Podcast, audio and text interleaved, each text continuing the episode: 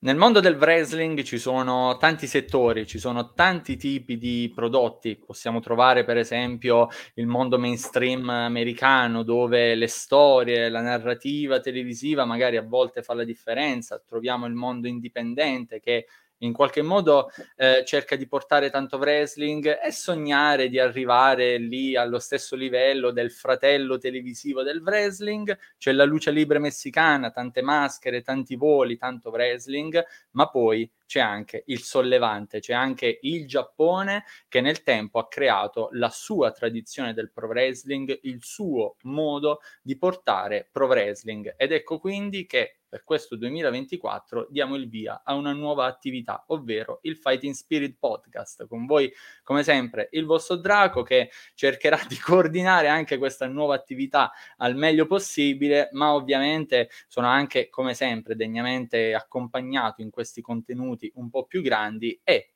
una delle nuove new entry di Wrestling Unico Amore si fa avanti anche per iniziare questo podcast. Quindi, ciao Marco e benvenuto.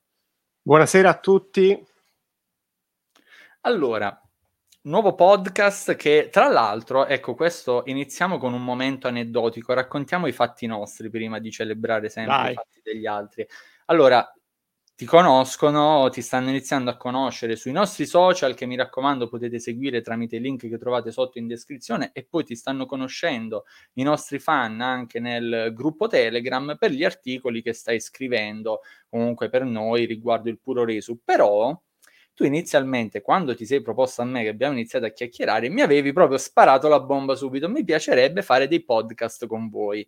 E quindi yes. alla fine poi siamo arrivati, visto, alla fine ce l'abbiamo fatta, siamo arrivati ah. anche al primo podcast. Sei contento? Assolutissimamente sì, era quello che volevo fin dal primo momento. Eh, avevo visto il lavoro che, che facevi e quindi mi sembrava naturale venirti a proporre quello.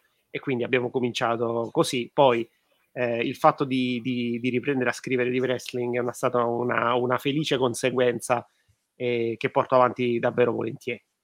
Mm, mm, mm, Beh, a noi appunto le, le, mani in più servono sempre per tenere un po' d'occhio quello che accade, però anche delle voci in più è una cosa che decisamente mi piace.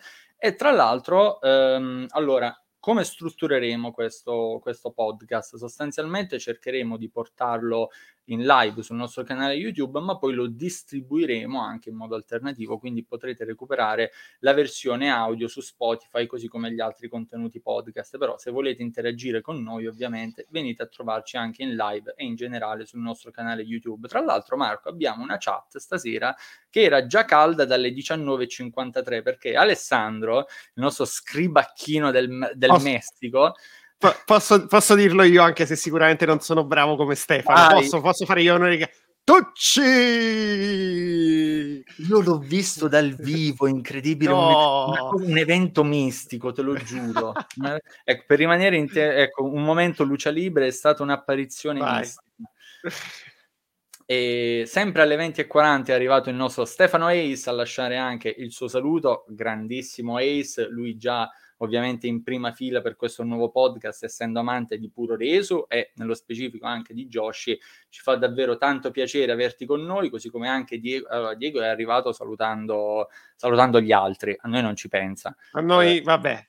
L'importante Do- è che si fa community, va benissimo così. dopo, vedi, vedi, si è rifatto dopo. Ho voluto un attimo mettere le mani Beh, avanti. Veramente molto belli, grazie, grazie di cuore. Jacopo, grande, grandissimo, buonasera a te. Mi sei mancato allo show di eh, SJ Break, però speriamo di vederci, di vederci presto, magari per, già per, per Rage Art. Intanto sono contento che ci viene a fare compagnia in questo debutto che comunque davvero, ragazzi, per noi è molto speciale perché noi abbiamo già un podcast, il Coffee Break, che prima o poi ripartirà. Aggiungere questo nuovo carico è una sfida anche per noi, quindi dai, accompagnateci, yeah. accompagnateci. E tra l'altro, cosa potete fare per aiutarci comunque con i nostri contenuti? Ovviamente, se siete già iscritti al nostro canale, allora un like è una cosa che in qualche modo dovrebbe venire automatica, no? Ci fate tanti complimenti, lasciateci allora anche un like per aiutare questo contenuto ad arrivare a quante più persone possibili. Se non siete ancora iscritti, iscrivetevi, no? Così ci seguirete meglio per, per le prossime attività. Grandissimo anche Camil, che si palesa anche lui. Camil è più un hardcore fan, diciamo fan un po' dell'indie, un po' dell'hardcore, però lo porteremo dal lato del sollevante anche lui. È qui per ascoltare un po' di Big Japan. Noi purtroppo non so se questo mese ne abbiamo, però Big Japan 2023 è stata davvero, davvero interessante, poi ne parliamo. Allora, un po' di persone si sono già radunate, quindi io direi piano piano iniziamo a partire perché davvero questo è un best of e quindi c'è già un po' di roba. Perché best of? Perché iniziare così e non magari con qualcosa di più tranquillo? Perché ovviamente che voi siate già nostri fan o che magari dovete iniziare a seguirci anche per quanto riguarda il puro reso, eh, dovete anche conoscere i nostri gusti, quello che ci piace e dirci anche voi quello che vi piace, che vi piace di più di questo mondo del, del puro reso, dove domina una cosa in particolare, ovvero il fighting spirit, da qui anche un po' il nome del podcast. C'è sia che voi lo vediate un po' come eh, l'ideologia strong style della New Japan, sia che voi magari gradiate di più l'idea King's Road della All Japan che poi si è portato un po' anche in Noah, una cosa proprio cardine del puro reso, il fighting spirit, quello di combattere il più possibile davanti al nemico che si, che si ha davanti, no? Vogliamo fare, vogliamo fare, un gioco, dato che abbiamo così tante persone che ci stanno ascoltando? Proporrei questa, questa cosa, se, se, se, sei d'accordo. Vai, vai, uh, scriveteci in chat o comunque anche nei commenti dopo quando questa, questa puntata verrà pubblicata su YouTube. Um, scriveteci in chat secondo voi che cos'è il fighting spirit e perché è il punto che più caratterizza il wrestling giapponese. Mh, Bella, bella, bella. Magari ci faremo un contenuto sopra. Che cos'è Eh. il Fighting Spirit? Ehm, allora, ehm, Okabayashi ringrazia, non lo so perché, ehm, lui si è ritirato l'anno scorso purtroppo e non Fortunatamente per voi non abbiamo visto Big Japan in questo mese, quindi siete salvi, abbiamo però tantissima roba, non, non vi preoccupate. Tra cui, sì Stefano, parleremo anche di All Japan Pro Wrestling, ehm, preparerò un contenuto a parte su un personaggio che c'è adesso in All Japan, ma ne parliamo già stasera. Intanto direi di partire con quella che è un po' la più conosciuta, no? La regina del Giappone che però sta navigando in acque veramente molto difficili dove la pioggia potrebbe più non essere una pioggia di soldi ma una pioggia di pericoli, perché? però perché è giusto anche partire male. No, no, no, no ma per... cominciamo con le lacrime.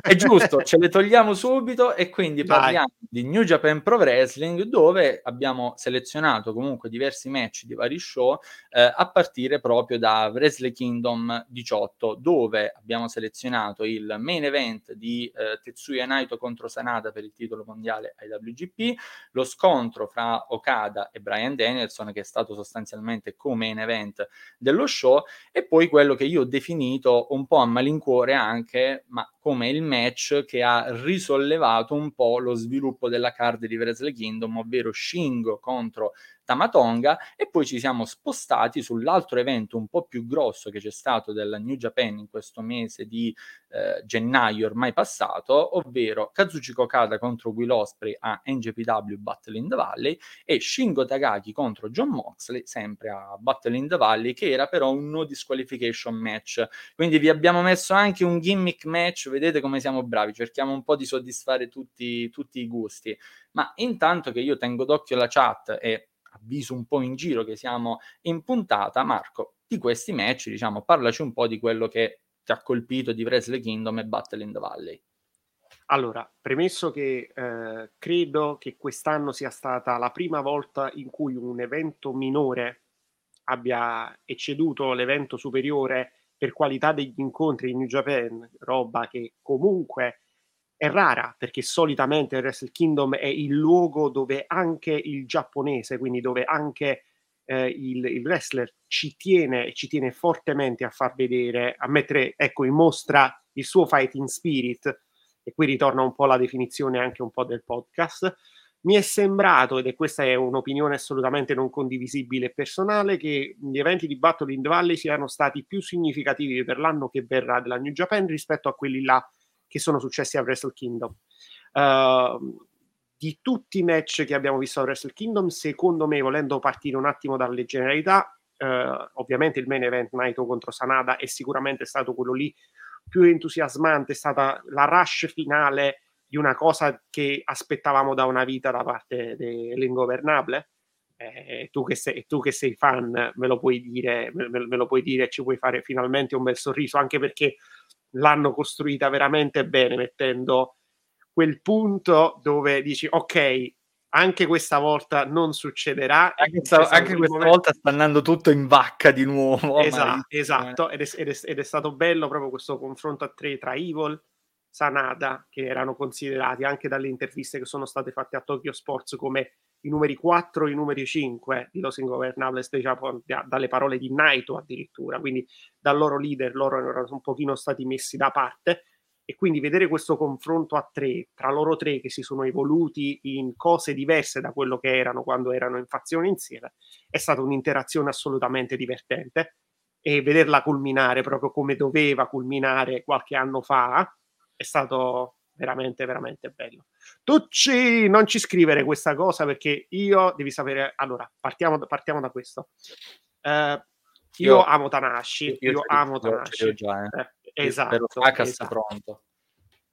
Ma per me, ed è ancora una volta opinione personale assolutamente non condivisibile, Ric Flair, Kazuchika Okada.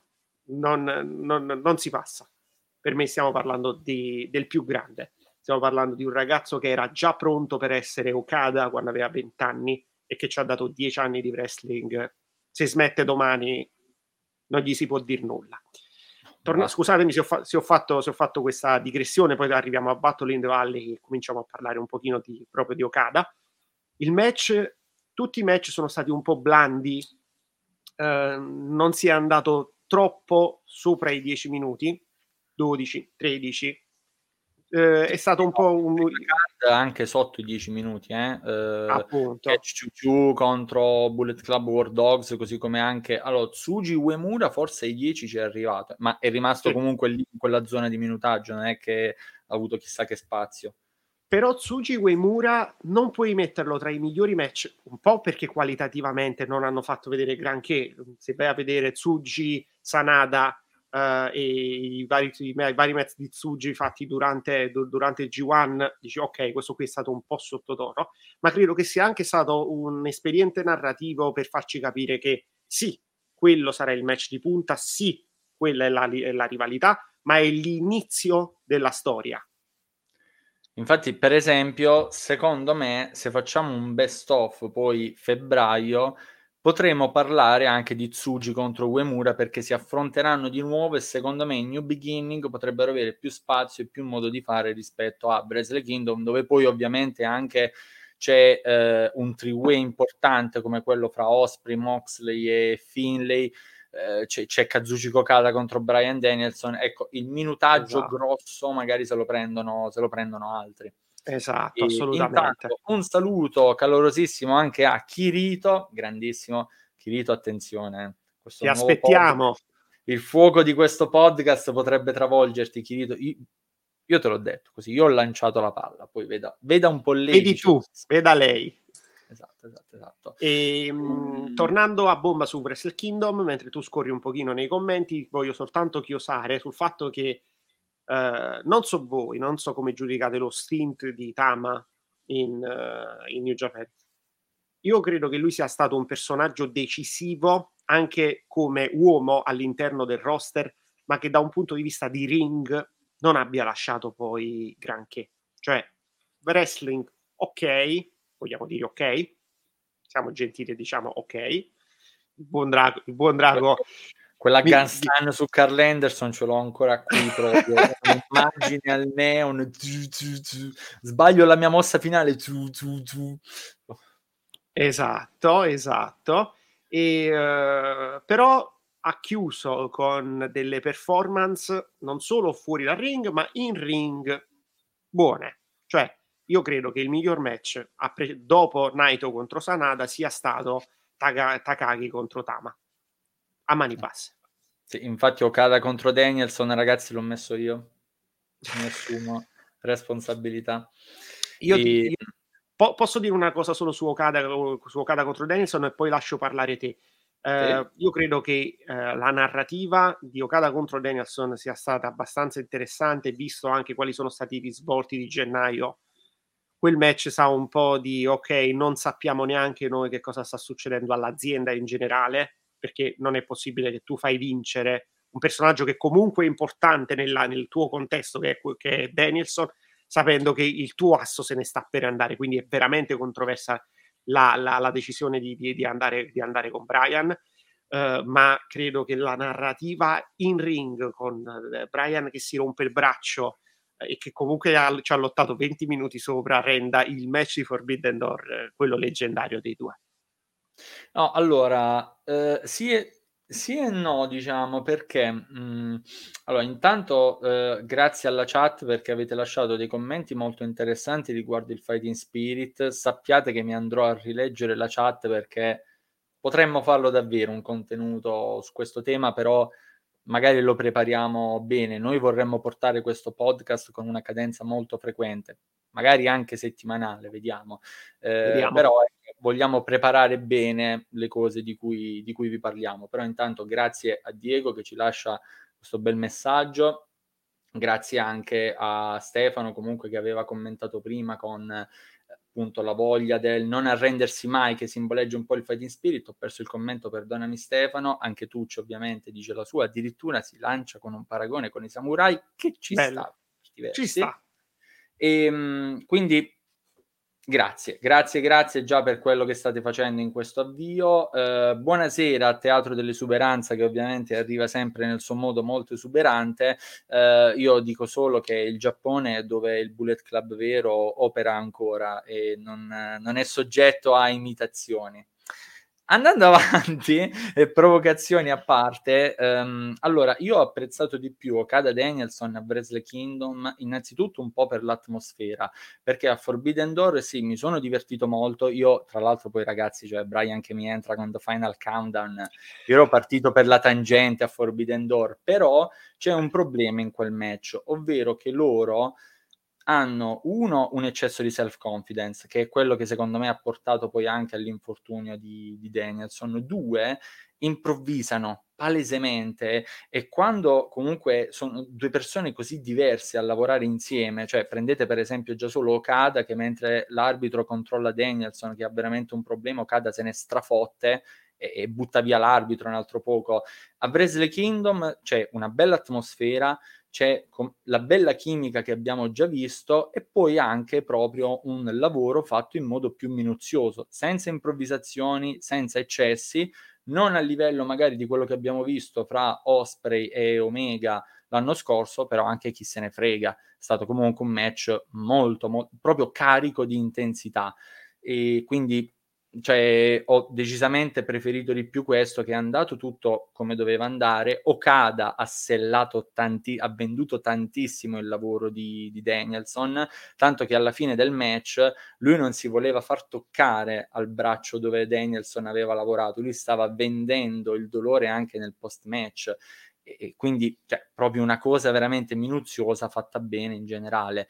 Naito contro Sanada, io l'ho detto anche nella review di Wrestle Kingdom, potete non essere d'accordo, ma per me è un 5 star match. Cioè, anche lì proprio, nonostante tante ore di show, l'arena era decollata totalmente, loro sono stati bravissimi, c'è stata una bella narrativa, c'è stato tutto. Poi il roll call nel post match, eh, io alzo solo le mani. Possiamo no. dire una cosa, secondo te, ti faccio questa domanda, secondo te questo Wrestle, noi abbiamo avuto tante edizioni di Wrestle Kingdom molto tarate sul mercato americano o comunque sul mercato internazionale. Il primo tra tutti è stato quello lì con uh, Jericho Omega, sì. perché è stato il primo dove la New Japan ha voluto prendersi la scena internazionale in maniera forte, in maniera decisa. Sì, anche Possiamo perché poi dire... nel caso di Brock Lesnar anni prima eh, fu una scelta molto criticata e molto e infelice. Eh, Esatto. Possiamo dire che con questo Wrestle Kingdom siamo un po' tornati alle origini, cioè un evento giapponese fatto per i giapponesi. Mm, eh, sì, per certi versi sì, anche se c'è comunque un po'... Allora, stanno mettendo in campo i giovani, non l'abbiamo detto anche prima. eh, però c'è quella voglia comunque di strizzare l'occhio a una platea più grande, perché altrimenti non porti un Brian Danielson e John Moxley nello, nello stesso show. Eh, comunque, Teatro dell'Esuberanza ci dice ora mi attiro l'odio di tutti, ma per me il migliore di questi è Shingo Mox. Visto, te l'avevo detto che con i gimmick match si accontentavano tutti. Soprattutto ci arriviamo, ci arriviamo, ci arriviamo con calma perché stiamo parlando ancora di Wrestle Kingdom, dopo passeremo a qualche giorno dopo con Battle in the Valley. Esatto. Ci arriviamo perché... No, però in realtà è stato comunque un ottimo match, il post match ha fatto da teaser a un incontro molto importante che ci sarà ad aprile attenzione a quell'incontro, ma tutto a suo tempo, però no, ci sta tranquillamente. Assoluta, oh. Assolutamente, io credo che tra l'altro l'incontro tra Shingo e John sia stato il match gatekeeper proprio per arrivare a quel main event lì. E credo, credo che o si disputerà ad aprile con uh, a, uh, Windy City Riot oppure potrebbero anche farlo in Giappone. Mm, mm, mm avrebbe anche il suo senso, eh, in un certo... A Osaka. Eh. E ti dico, ti dico dove, perché è la, citt- è la, città del destino per un certo Tetsuya Naito. È a Osaka oh. che lui eh. si prende i fischi o comunque si prende il, il, la non reazione, decide di, di, di andarsene in Messico. È lì che lo fischiano quando torna ed è lì che viene amato quando vince il titolo per la prima volta. Quindi Osaka che torna. Sì, sì, sì. E allora Camil dice giustamente che la previsione di sempre più collaborazioni con l'AW è fortissima. Io vi dico, è normale. È normale e anzi adesso vi riporto le parole di un addetto ai lavori proprio, me le ho segnate. Ecco, Kevin Kelly durante un'intervista con il Wrestling Observer ha detto che New Japan ha ancora bisogno della All Elite, ma ha bisogno delle grandi stelle della All Elite Wrestling, non ha bisogno in questo momento delle cose intermedie, ha bisogno che l'AEW si metta a sua disposizione. Possiamo dire che adesso... Kevin Kelly, eh, che ha lavorato su entrambi i fronti. Possiamo dire che adesso lo necessita disperatamente, vista la composizione del roster a cui mancano i, le qua, in, in cui in due anni sono mancate le quattro stelle più importanti del roster. Io credo che in questo momento la, la collaborazione con la AEW non sia fondamentale, sia imprescindibile. Totale, totale.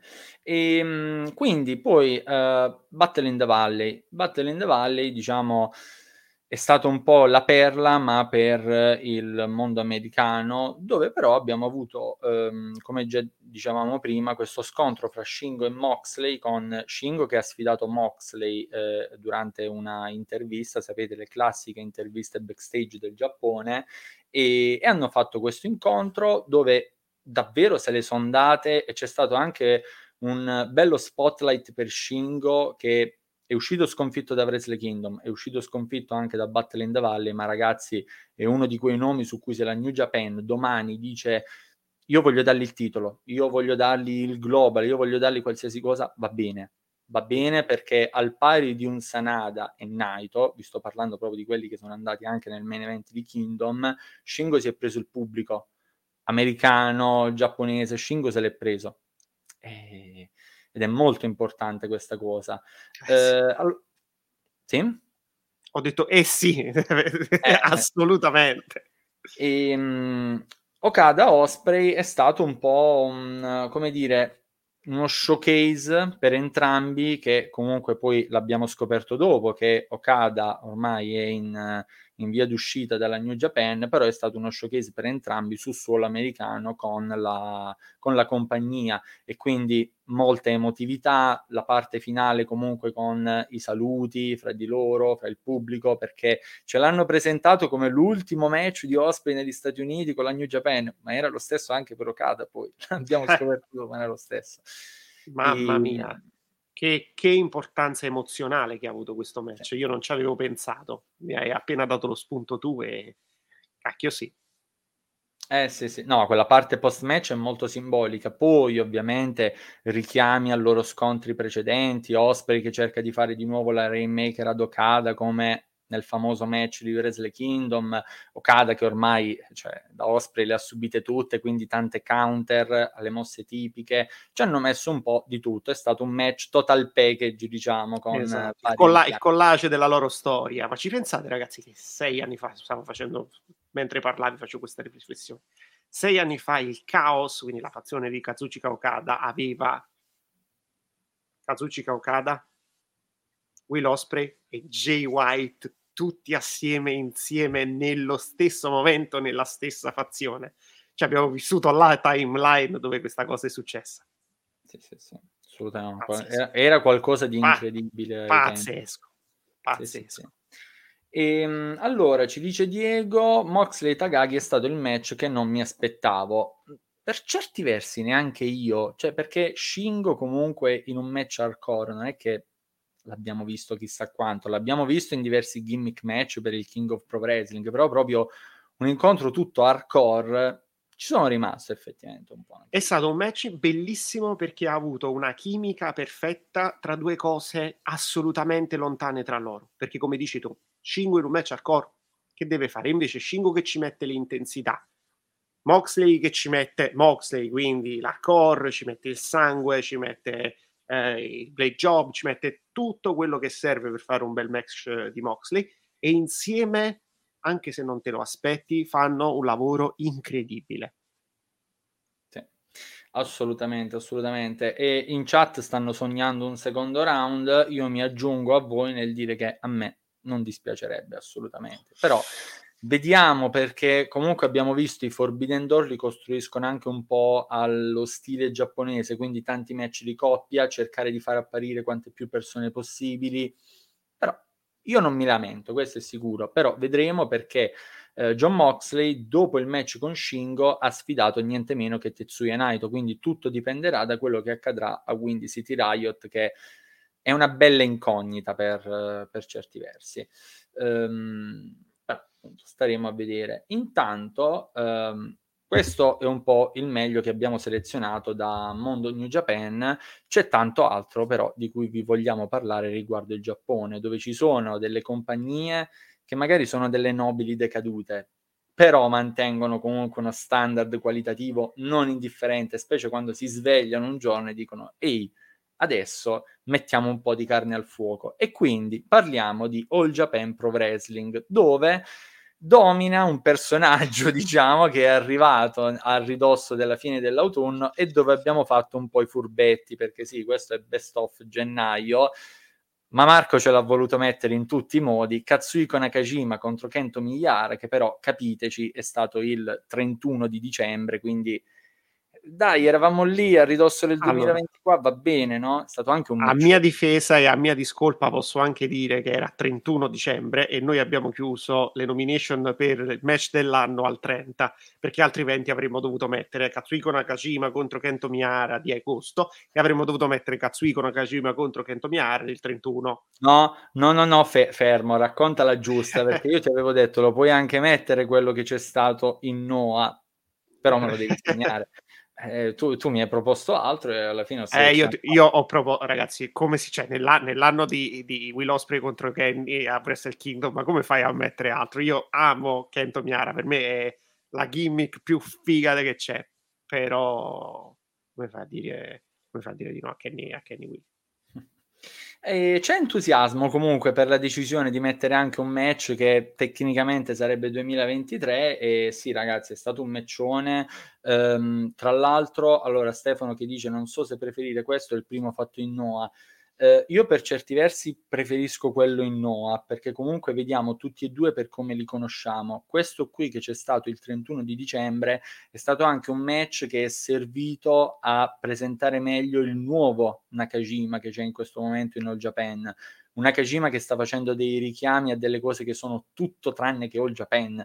E quindi anzi, si, anzi. No, ma proprio totalmente. Voi immaginate, allora, immaginate questo quadro, no? All Japan Pro Wrestling lo show di chiusura dell'anno molto importante, tra l'altro hanno annunciato anche una schedule enorme di eventi da qui a novembre 2024, quindi comunque lavorano molto in prospettiva in All Japan, match per il Triple Crown, Kento Miyahara che ovviamente entra per primo, ma in generale lui entra per primo, e poi Nakajima che entra con la musica di Antonio Inoki, Bumaye, l'accappatoio e anche ovviamente poi altri richiami, la sciarpa rossa che aveva indossato nei giorni precedenti, ragazzi si è preso bordate di fischi lì, così come anche poi nel match contro Charlie Dempsey. Charlie Dempsey che cioè, tecnicamente è uno straniero, no? Ci dovrebbe essere il supporto per l'atleta di casa, comunque giapponese. Invece no. Cioè, ragazzi, Charlie Dempsey è stato tifato dal pubblico all Japan con un calore che beh, davvero sembrava il fighting spirit, ma da parte del pubblico. E Nakajima esatto. che ovviamente li sfotteva di rimando, no? Diceva no, non vi sento, non vi sento. E, ehm, quindi davvero eh, stiamo vedendo un nuovo Nakajima, ripeto, vi preparerò magari qualcosa di maggiore approfondimento per riepilogare, però questi incontri sono stati davvero delle, delle piccole perle che alla All Japan in questo periodo servono tanto. Non so tu cosa ne pensi. Allora, ehm, il fatto che ci sia una distribuzione così alta di quello che abbiamo visto in New Japan e una concentrazione così alta di quello che abbiamo visto in All Japan ci lascia dire soltanto una cosa, che in questo momento Katsuhiko Nakajima è hottest in the game, almeno per quello che riguarda il Giappone. Anche perché con tutti gli abbandoni gli addii di cui non vogliamo parlare perché altrimenti cominciamo a piangere e ci si strazia il cuore, lasciamo parliamo perdere il capitolo belle. è triste, parliamo di cose belle. Nakajima ragazzi in questo momento è il wrestler più importante del Giappone e non lo diciamo così a caso, lo diciamo con eh, coscienza di quello che stiamo pensando e fattualmente. Abbiamo lasciato uno che ha preso a calci mezza Noah eh, proprio con una storia di riavvicinamento a Goshi Ozaki, quindi col tutto il suo passato in Axis eh, e con il dream match che finalmente era avvenuto tra Kento Miara e Katsuhiko Nakajima dove si ripercorreva la loro storia ma all'interno della federazione di Kensuke Sasaki ossia la Diamond Ring in cui c'era Kento secondo, ossia Kento che non riusciva mai a primeggiare, su Nakajima che invece era già imperioso, era quello lì che non importa quello che gli facevi, ti dava tre calci e ti buttava sotto. Quindi la narrativa del primo match è stata più iconica perché è la loro storia messa in un match. Kento che non si vuole arrendere, Kento che è l'idolo delle folle, Kento che è quello lì che eh, l'egomaniaco per definizione che arriva sul ring e dice questa volta vinco io perché io anche qui che non è mio territorio sono quello amato dal pubblico, sono quello che entra per prima e sono quello che eh, insomma dà carica al Korakuen fanno il match, tre calci, Nakajima lo manda giù e infatti non è neanche la finisher a mandare KO Nakajima, è, sono le botte che gli dà prima. Quest'altro racconta una storia diversa, racconta di un outsider che si presenta come un freelancer nonostante dei 25-22 incontri abbia fatto in, da quando si è dichiarato freelancer, lavora sostanzialmente full time, passatemi questo, questo termine disgraziato per All Japan Pro Wrestling. E uh, Nakajima, ragazzi, entra, arriva, uh, le dà Yuma Oyagi, che era l'astro nascente, quello in corsa per diventare... Uh, insomma il campione dell'anno e probabilmente l'uomo dell'anno in All Japan e gli dice da oggi questo qua è territorio mio. Real World Tag League fa un'ottima tag league, arriviamo al 31 dell'anno dove Kento lo sfida e la narrativa è completamente diversa. È io che sono, quello, sono l'equivalente di Hiroshi Tanahashi, devo salire sul ring per togliere a te che sei, che mi stai rappresentando tutto ciò che è iconograficamente contro la mia federazione e quindi io devo vincere e comunque non ci riesco. E è stato quindi un match bellissimo, come al solito spettacolare ragazzi, il selling di Kento è, è, cioè, è quello che ti, che, ti fa, che ti fa amare il personaggio perché tu lo vedi che non molla, sella come sellava Tanashi 15 anni fa quando era, quando era al, al, pieno della, della, della, della, condizione, quando ti veniva di, voglia di volerti fare, ti, voleva, ti veniva voglia e Kento ti dà ste, lo stesso trasporto. Ma, ma, ma Nakajima ha nuovo look, taglio di capelli diverso. Lui è Antonio Inoki, lui arriva, lui è il re del ring e deve dominare. E ha fatto tre prestazioni, ragazzi, con Dempsey e anche con Shota Rashino, fuori dal mondo. Meravigliosa. No, tra l'altro anche con un nuovo personaggio è stato capace di trascinare un Dempsey che sostanzialmente quando ha affrontato Nakajima era il suo secondo match in All Japan. L'aveva che è stato presentato come l'Ace della, de, di NXT, ricordiamocela. WWE no NXT ASO, Charlie Dempsey. Va bene. Io soprassiedo su questa cosa, ridevo, no, ma... Eh, credo, credo che Bron Breaker li abbia aspettati all'aeroporto, però chi, chi, sono io per confermare o, o Ade- no, confermare c'erano Bron Breaker e Ilya Dragunov e infatti all'aeroporto Charlie Dempsey è stato accompagnato da Nakajima che li ha guardati esatto. negli occhi e ha sorriso. e quindi Bron Breaker poi è stato zitto ed è andato nel tunnel della Royal Rumble perché sennò non lottava più. Ma scherzi a parte, eh, no, è stato davvero capace di essere un buon trascinatore anche di un giovane come Dempsey, che comunque anche qui scherzi a parte è veramente molto bravo e talentuoso. Io spero che in WWE se ne rendano conto e facciano qualcosa di serio con lui ad NXT. Eh, c'è suo padre, quindi voglio ben sperare. Eh, I geni ehm, sono quelli buoni? esatto, veramente, veramente. E, mh, poi contro eh, Shotaro abbiamo visto qualcosa di radicalmente diverso rispetto sia al match con Dempsey che al match con Miyara, perché avevamo già visto Nakajima più tecnico, mh, magari sempre picchiatore, ma che utilizza più sottomissioni, più strategie. E quindi contro eh, Shotaro sostanzialmente eh, è stato il match che ha confermato tutto questo, quindi il puntare al, agli arti importanti dell'avversario, nel caso di Shotaro il braccio, mentre nel caso di Kento Miyara sì il braccio ma anche le gambe e quindi STF, ankle lock, mentre con Shotaro soprattutto le braccia perché eh, se non lo conoscete lui utilizza molto European Uppercut, German Suplex, tant'è che la sua ma- maglietta tipica è Master of Suplex, quindi capito un po' magari il personaggio, no? E quindi un Nakajima che sostanzialmente sta mostrando di essere molto adattabile anche a questi eh, nuovi personaggi che si sta trovando davanti in All Japan. Tremiamo, ma allo stesso tempo speriamo anche in positivo per febbraio, dato che comunque in questo mese di febbraio ci sarà la sua nuova difesa titolata, eh, dove affronterà Rei Saito dei Saito Brothers, non proprio l'avversario migliore. Tu sei felice no. di questa cosa, vero? Sì, sì, sì, sì, sì. Uh, sapessi che giubilo quando Ray Saito è uscito dal backstage, tra l'altro proprio lui dei Saito Brothers, mica quell'altro che effettivamente è migliorato, no, proprio Ray Saito.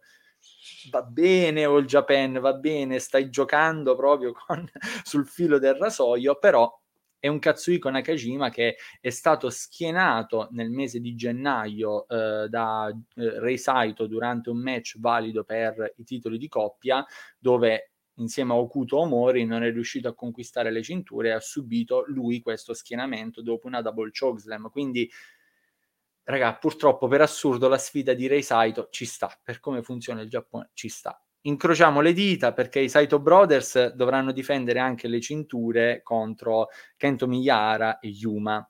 Se dovessero certo, perdere poi... le, cinture prego, io prego. no, no, no, però io guarda, credo, credo, credo una cosa.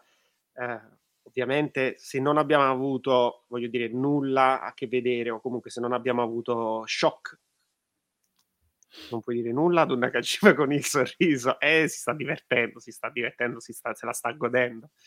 Il bastardo ci gode. e, ehm, ragazzi, io penso, penso una cosa.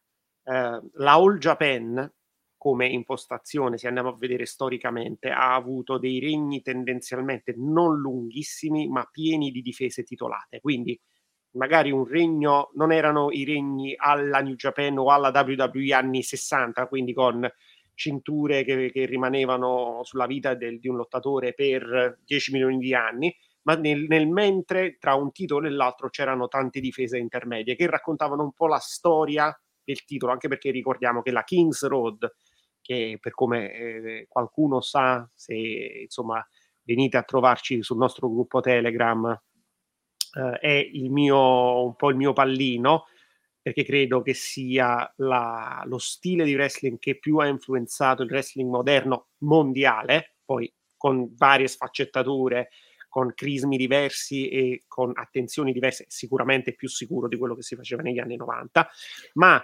Eh, Questo non ci piove e non ci vuole non, non, ci, non, non ci piove. Diversi. Esatto, però ci sono tante difese intermedie dove si tende, dato che la, voglio dire, il, il punto focale della, del, del, Kings Road è proprio quello di raccontare la storia di un personaggio attraverso i match, con pochissimo fuori ring, ci sta che per, per avanzare una narrativa tu abbia degli incontri intermedi dove fondamentalmente tu già sai che il risultato è scritto, a meno che dici, oh, ragazzi, se, se, se Rei Saito diventa campione All Japan, io credo che succede qualcosa di grave, eh? cioè i giapponesi non si stanno ribellando a uno yen super svalutato ma alla sconfitta di Nakajima contro Saito potrebbe succedere qualcosa di grave. Io penso che è la volta buona che Fukuda finisca fuori esatto, dalla finestra della sede c- 100%, senza, senza pensarci nemmeno. E, um, se, pensi se Draco morirebbe in live, ti dicono, ti dicono nei, nei commenti. Quasi, per fortuna l'ospedale è vicino, quindi forse mi salvano e riesco a fare una rage reaction.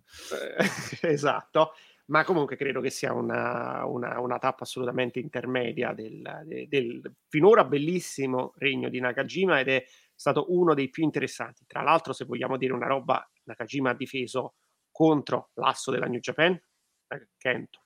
Charlie Dempsey, che ok, non lo è, ma è stato presentato come qualcosa di importante, anche perché segna questa stranissima collaborazione tra WWE e col Japan Pro Wrestling, che si augura rimanga una, una, una roba che rimane sul ring, e Shota Hashino, ragazzi, che veniva dalla vittoria del Champions Carnival, quindi da, da, una roba che è molto, molto, molto importante per il Giappone, per il landscape del wrestling giapponese. Tra l'altro, ehm, tenete un attimo così, diciamo, fissa questa cosa perché ne parleremo anche poi per il futuro del regno. Stanno costruendo un po' questa storia dove ogni volta per ogni difesa si va un po' ad alzare il tasso di rischio per Nakajima, quindi gli mandi contro l'ace di casa, Kento Miyara, chiedi aiuto oltreoceano e ti fai mandare quello che hai presentato il killer di NXT, come il killer di NXT, mandi contro il vincitore dello scorso Carnival, che è anche quello che aveva promesso a Nakajima sostanzialmente di riportare il titolo a casa e di distruggerlo definitivamente. Um, quindi ogni volta capite si va un po' ad alzare la pericolosità dello sfidante, abbiamo Rei Saito. E però, come ha detto Marco, se tutto va bene sarà qualcosa di intermedio, quindi bisognerà vedere poi cosa si ingegneranno se tutto deve andare come deve con il prossimo sì. match. Secondo te chi sarà a detronizzare Nakajima? Arriverà il momento dove, dove, il suo regno inevitabilmente finirà. Chi sarà? Perché ci sono vari contendenti, ragazzi. Perché in questo momento, se avete 6 euro al mese da, da spendere, fatelo. In questo momento, All Japan TV è da prendere perché le prestazioni, quello che si sta vedendo sul ring, All Japan mediamente è di buonissima, buonissima, buonissima qualità e dati anche i main eventer che ci sono nelle scene delle principali federazioni, in questo momento la All Japan è quella che in maniera paradossale, in maniera anche casuale e fortuita, ha il maggior numero di main event. E quindi oggi... Più, più o meno, super più o meno, perché se, se, se, to, se, togli gli aiuti della All Elite a, alla New Japan, in questo momento hai Noah, Stardom e All eh. Japan eh, che stanno lì. C'è anche la DDT che se la gioca bene, poi purtroppo spoiler su questa puntata non abbiamo guardato DDT in questo mese, non ce l'abbiamo fatta, però stiamo tenendo d'occhio con le news su quello che accade in generale e infatti poi ecco un'altra sezione che cercheremo di mettere nel corso delle nostre puntate è anche un po' qualcosina dedicato alle news e quindi per esempio Chris Brooks che davvero felicitazioni, tanta tanta felicità perché è tornato già in azione in DDT e lo stanno pubblicizzando anche per l'evento americano della eh, DDT, quello che ci sarà durante, se non sbaglio, proprio la settimana di WrestleMania perché sarà durante il collective. Um, quindi davvero vuol dire che c'è ottimismo sul suo stato di salute, io davvero sono solo traboccante di felicità.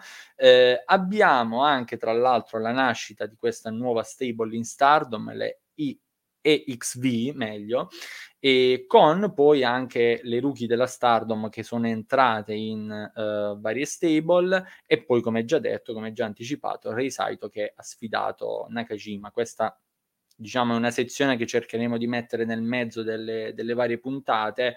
Uh, quando magari non c'è un tema storico, un tema particolare, però ecco, per darvi qualche spunto anche un po' in generale su cose narrative che, che succedono. E, ehm, certo quindi... è che comunque questo mese la Shirakawa c'è andata, eh? perché comunque alla dissoluzione del Club Venus è entrata in EXV, poi ha partecipato comunque alla conferenza di inaugurazione dell'alleanza pan-pacifica di pro wrestling, quindi c'è sì. stata una, una, bella imposizione della, della Shirakawa, ragazzi.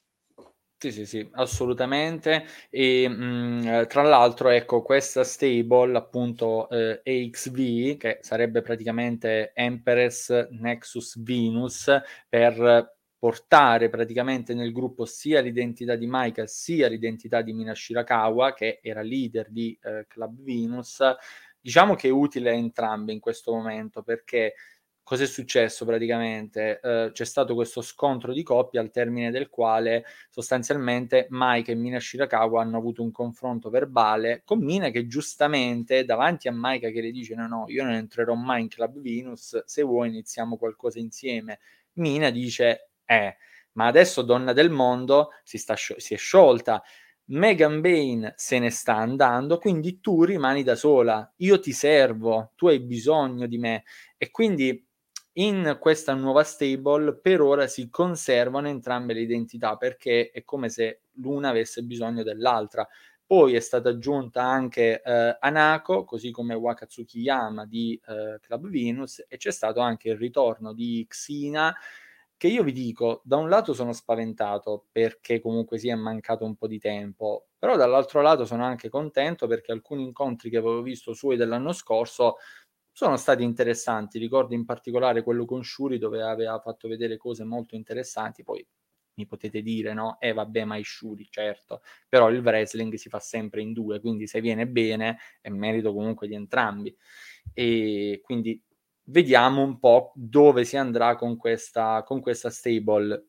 Le rookie della Stardom le rookie della Stardom sostanzialmente hanno cercato di trovare casa e quindi Yuzuki si è proposta a Stars, guidata da Mai Iwatani, tra l'altro con un grande, con un grande obiettivo, diventare forte come Mayu-san, perché lei è entrata in Stardom perché è fan di Mayu-san e quindi diciamo proprio un qualcosa che potrebbe andare molto a lungo termine. Eh, c'è molto entusiasmo anche sul web per quanto riguarda questo percorso iniziale che sta facendo Yuzuki. Vi consiglio davvero di tenerla d'occhio, così come tenere d'occhio anche um, Ranna Yagami che si è proposta alle Gozai di, uh, di Shuri, una cosa comunque importante perché lei ha detto le mie compagne di classe, diciamo, no? le altre rookie come lei hanno trovato casa, come Anako, come Yuzuki, io non voglio rimanere indietro. E quindi ognuna a modo suo manifesta la voglia di crescere, che è una cosa comunque molto importante, e anche proprio per l'identità che si vanno, che si vanno a creare. Eh, nel frattempo, Stefano ci dice: Mina, Nako e Maika mi vanno benissimo, ho tanti dubbi su Waka e Xina. Vediamo. Eh, allora, secondo me Waka in questo momento la terranno comunque in coppia con Anako, quindi è un'opportunità per entrambe un po' per, per crescere. Non saranno la parte della stable che dominerà, quello spetta un po' più a Maika e Mina, però comunque in coppia si può sempre crescere meglio se si hanno comunque ancora lacune da colmare. Diego dice Yuzuki la vedevo in Queen's Quest, sorpresa. E sì e no, perché non ha esattamente un po' quell'atteggiamento regale da, da Queen's Quest, che un po' vediamo in Azumi, in, anche in Utami stessa. Secondo me Stars è la scelta migliore, perché dà anche alla stable un nuovo innesto che nel tempo potrebbe rivelarsi molto importante, specie se non si decidono a puntare su Azuki e campa cavallo che l'erba cresce. Quindi, quindi va bene, va bene sì, lì. Decisamente va bene lì. Kirito dice, anche se è giusto dire che non so quando sia coinvolta Xina nel nuovo progetto, perché a parte durante la presentazione del nuovo gruppo poi non si è più vista. Eh, perdonatemi, mi mancano proprio gli ultimi show della Stardom, quindi adesso non so cosa hanno fatto dopo lo show da dove è nata la, la stable. Io con la testa sto già a Supreme Fight, un po' così. Però, mh, ecco, terrò d'occhio. Di sicuro sono altre, diciamo, quelle proprio della, importanti della stable. Lei sarà magari uno dei nomi, non voglio dire di contorno perché è brutto, però quello un po' da usare come jolly, ecco, mettiamola, mettiamola così. Um. Allora, dice Diego, a me piace più Ranna, ma sì, Yuzuki la vedo un pochino più smaliziata. Ranna è un'ottima picchiatrice, mi piace veramente un sacco il suo striking, veramente tanto. Yuzuki però un, pochino più completa anche dal punto di vista di selling, di atteggiamento, riesce a stare un po' nel match secondo me in modo più completo, però sono davvero molto interessanti, a parte la Curara che davvero non mi sta piacendo per niente, ma è anche una cosa un po' di atteggiamento del ring gear, cioè alcune cose che proprio vedo che non c'entrano niente con la Stardom, più Tokyo Joshi, tanto più Tokyo Joshi, ma vabbè. E intanto Marco, ti riporto un attimo in palla con le ultime due notizie che ho selezionato, magari andiamo brevemente, però sono comunque importanti perché Hiroshi Tanahashi, ricordiamo, nuovo presidente della New Japan che sostituisce sì, Takami Obari, sommo, sommo presidente, buonasera presidente, vorrebbe costruire un'arena per la New Japan, una location proprio che la, deve essere dedicata alla New Japan e tra l'altro ha proposto come nome la Inoki Arena. Strano, direi eh. anche, chissà proprio perché, e, però diciamo, uno dei progetti ambiziosi di questo Tanashi presidente. Poi, come abbiamo detto prima, Kento Miyare e Yuma Oyagi vanno di nuovo verso i titoli di coppia della All Japan, dato che hanno sfidato i Saito Brothers. Cosa ne pensi un po' di questi, allora, questi avvenimenti? Io, io penso, penso, due robe. Innanzitutto che in questo momento storico, dove diciamoci la verità, ragazzi, New Japan è in grossa difficoltà saluti al presidente, è in grossissima difficoltà eh, economica perché altrimenti non si spiegano eh, le, insomma, gli abbandoni così anche semplici, così a buon cuore di i Bushi, che vabbè è controverso, ne abbiamo già parlato più volte, DJ White, un po' particolare, e, ma quelli di, quelli di Okada e, e Will sono ovviamente dettati da, da, condizioni economiche sfavorevoli per la New Japan che tra l'altro all'inizio 2023 si dichiarò essere in cost saving mode, questo riporto le parole eh, in, maniera, in, maniera, precisa. Eh, ci tengo a dire che in questo momento ha solo senso per la New Japan andare ad avere un'arena di proprietà e quindi eh, diciamo da un punto di vista economico immobilizzare il capitale con un investimento importante piuttosto che andare ad affittare arene in giro. Quindi eh, sì, eh, è, una, è, una, roba importante, ma credo che non andrà a prescindere dagli show al Korakuen, eh, che comunque sono sempre importanti per i giapponesi. Io credo che tutto ciò che succede in Giappone e, e soprattutto tutto ciò che succede al Korakuen è il, la misura chiave di quello che sta succedendo un po' nel, nel wrestling in Giappone. Se le vendite salgono, le vendite scendono, uno show a Korakuen te lo dice di sicuro. Uh, e quindi uh, credo che quello come grande banco di prova non andrà mai perso, ma ci sono degli show minori che hanno assolutamente senso in questo momento. I, per vedi quante cose da un punto di vista logistico, vedi quante cose da un punto di vista economico, che si abbia un mantenimento, eh, soprattutto in questo periodo storico. Stessa cosa, cioè il fatto che abbia assolutamente senso, anche se faccio, faccio un, attimo, un attimo un passo indietro, il fatto che si voglia costruire un'arena, ragazzi, non è necessariamente una roba buona, cioè noi la vediamo come un, un, un, punto d'arrivo, ma invece un, dovrebbe essere anche un mezzo segnale d'allarme per dire ah, attenzione. È un po' un ah. rischio e mm, esatto. diciamo una carta che si può rivelare tante cose, non tutte ma. Non, ma non solo, significa che tu cominci ad avere anche problemi a dire ah, io devo spostare un ring, per spostare un ring devo pagare X ogni giorno. Allora questo comincia a diventare un problema, forse? E, o, o questa, questa è, la, è, il timore, cioè se da un lato è una roba bella ho la sensazione che possa anche essere un grido d'allarme, diciamo un po' così. Kento Miyare e Yuma Oyagi sono in questo momento il, uno dei, dei, punti uno dei, dei, dei punti cardine della, della, All Japan sono insieme a Nakajima uh, e a Shoto Rashino sono le quattro stelle più importanti della All Japan Uh, e ha solo ed esclusivamente senso il fatto che i Zenichi, J, Zenichi Shinji Dai in questo momento, dato che eh, Katsuhiko sta facendo un lavoro così grosso e così buono, vadano su altro, diciamoci la verità. E dato che comunque il titolo Gaora, più che essere un titolo vicino al titolo global, è un titolo più vicino al titolo 24 settimi della WWE. Ritirato il titolo, ritirato. esatto. e quindi, vabbè, dai, noi ne, non ne parleremo tanto, quindi non ti preoccupare. Però, eh, dato che comunque è un titolo che sta un po' stretto ai fianchi sia di Kento che di Yuma, ha solo senso che si vada per, per averli un pochino su, sui titoli di coppia, anche perché io ho la sensazione che sia uno dei due, dato che ti, prima ti facevo la domanda, a detronizzare Nakajima, e che sia proprio il conflitto, eh, il conflitto tra uno dei due, io non credo che sia Shotaro, eh, e che sia uno dei due ragazzi ad andare, a, ad andare a prendersi il titolo e che quindi ci sia non uno split, ma comunque ci sia un po' di, di, Misa, di Misawa Kawada, di momento Misawa Kawada tra loro. Ancora, un altro eh, tra... ba- eh, basta. Eh, Già quelli in Extreme erano troppi, adesso di nuovo un'altra rivalità. non ce la faccio. Però è un, tro- è un trope che funziona, è un trope storico della All Japan, oh, cioè di una sì. coppia.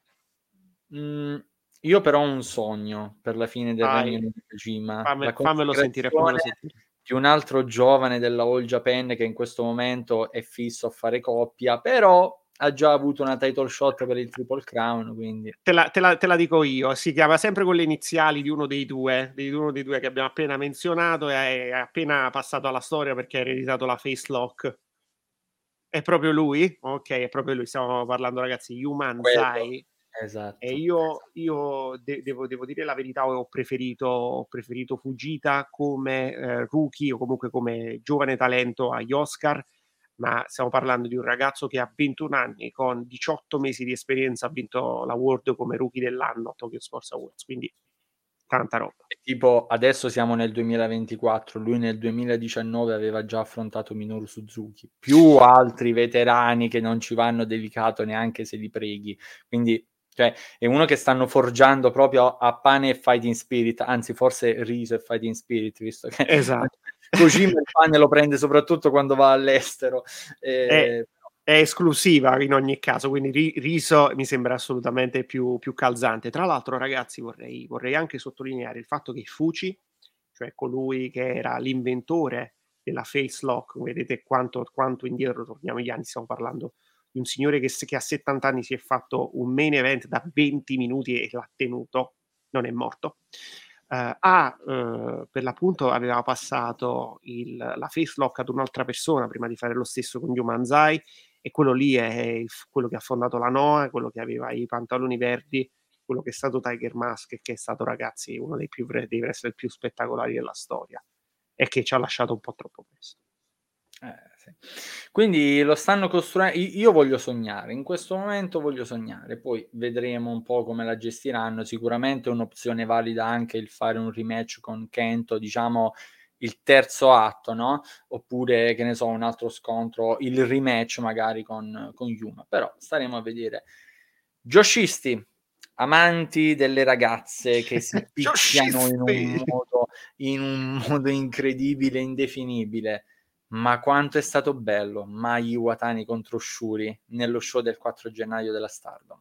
Io vi ho selezionato solo questo perché ha fissato uno standard veramente alto per la Stardom nel mese di gennaio. Poi ci sono stati altri match titolati, tipo quello per l'High Speed di May Seira che si salvi chi può, mai più fughi Gendet per un titolo la devono smettere, mi hanno già rotto le palle ed è un anno solamente che seguo la Stardom in modo costante. Questo è il secondo anno e mi hanno già rotto le palle con fughi Kendette per il titolo.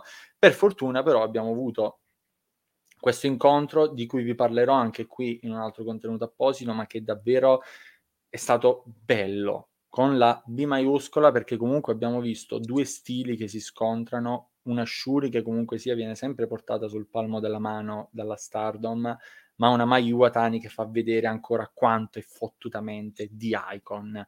Perché riuscire a resistere comunque dopo tanti anni di colpi, di bump, di, di battaglie, a a degli assalti pesanti come quelli di Shuri, mi viene in mente già solo la batteria di Elbow Strike nel finale del match, a cui poi Mayu ha risposto con il super kick e la manovra conclusiva, cioè è una prova atletica veramente importante da parte di Mayu, che è una delle original della Stardom. La Stardom quest'anno entra nel suo quattordicesimo anno di attività, quindi voi immaginate Mayu, di conseguenza entra nel quattordicesimo anno che prende delle mazzate allucinanti ed è ancora dannatamente brava. Io ho solo stima e amore per lei e fenomeno. forse un po' il cuore mi comanda. È un fenomeno. È un no. fenomeno, ragazzi. Posso fare uno, uno, sgar- uno sgarro alla chat? Mi permetti a fare uno sgarro alla chat? Adesso non, non so, è la prima so... puntata, giusto perché è la prima puntata, non prendiamo no, ma... pezzo, però è perché no, questi poi non ci seguono più. Eh. No, no, no, no, faremo in modo che ci seguano, però dato che voi avete fatto male al mio cuore, io adesso farò male al, al cuore di qualcuno voi, io non so quanti di voi amino donna del mondo. Stiamo parlando, ragazzi, sia, siamo nel mese dove Okada lascia e dove donna del mondo si sfalda. Cioè, rendete, rendetevi conto in questo momento che cos'è il wrestling in Giappone. È in questo momento siamo quasi a livello di tavolozza bianca con due grandi certezze che sono Maui Watani e Hiroshi Tanashi. Per il resto è tutto una grande incognita. Ed è, è, particolare questa cosa perché siamo sempre appunto su quel filo del rasoio da cui si possono generare cose, be- come dicevamo prima per l'arena, no? Esatto. Potrebbe essere una cosa bellissima, potrebbe essere un disastro su scala, su scala generale, però vediamo anche perché alcune situazioni sono chiare, tipo quella di Okada in, con la New Japan, così come anche quella di Osprey. Con Giulia ancora non si è capito benissimo. Cioè, lei al momento sta continuando a lottare con uh, Stardom, um, non c'è niente proprio totalmente che faccia pensare a un approdo altrove imminente, quindi vediamo, mm, è davvero una grande incognita. Eh, eh. Intanto dalla chat Diego ci scrive match mostruoso, Shuri ancora una volta una garanzia per la Stardom e Maio, vabbè, non ci sono parole. Sì. Sì.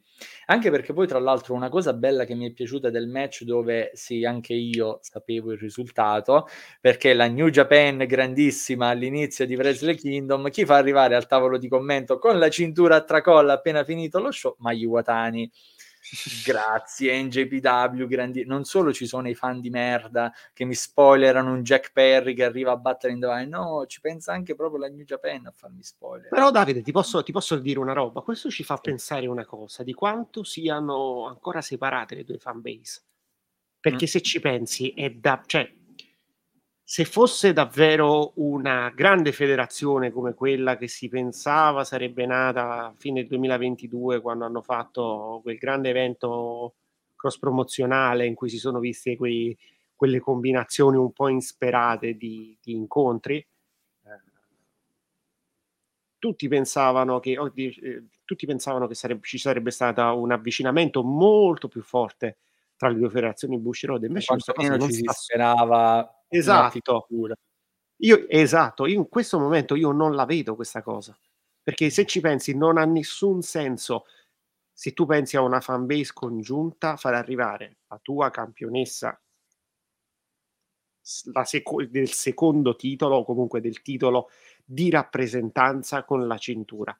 Vuoi soltanto far vedere che quella cintura esiste ancora e che per quella cintura si combatte. E questa cosa è pericolosissima.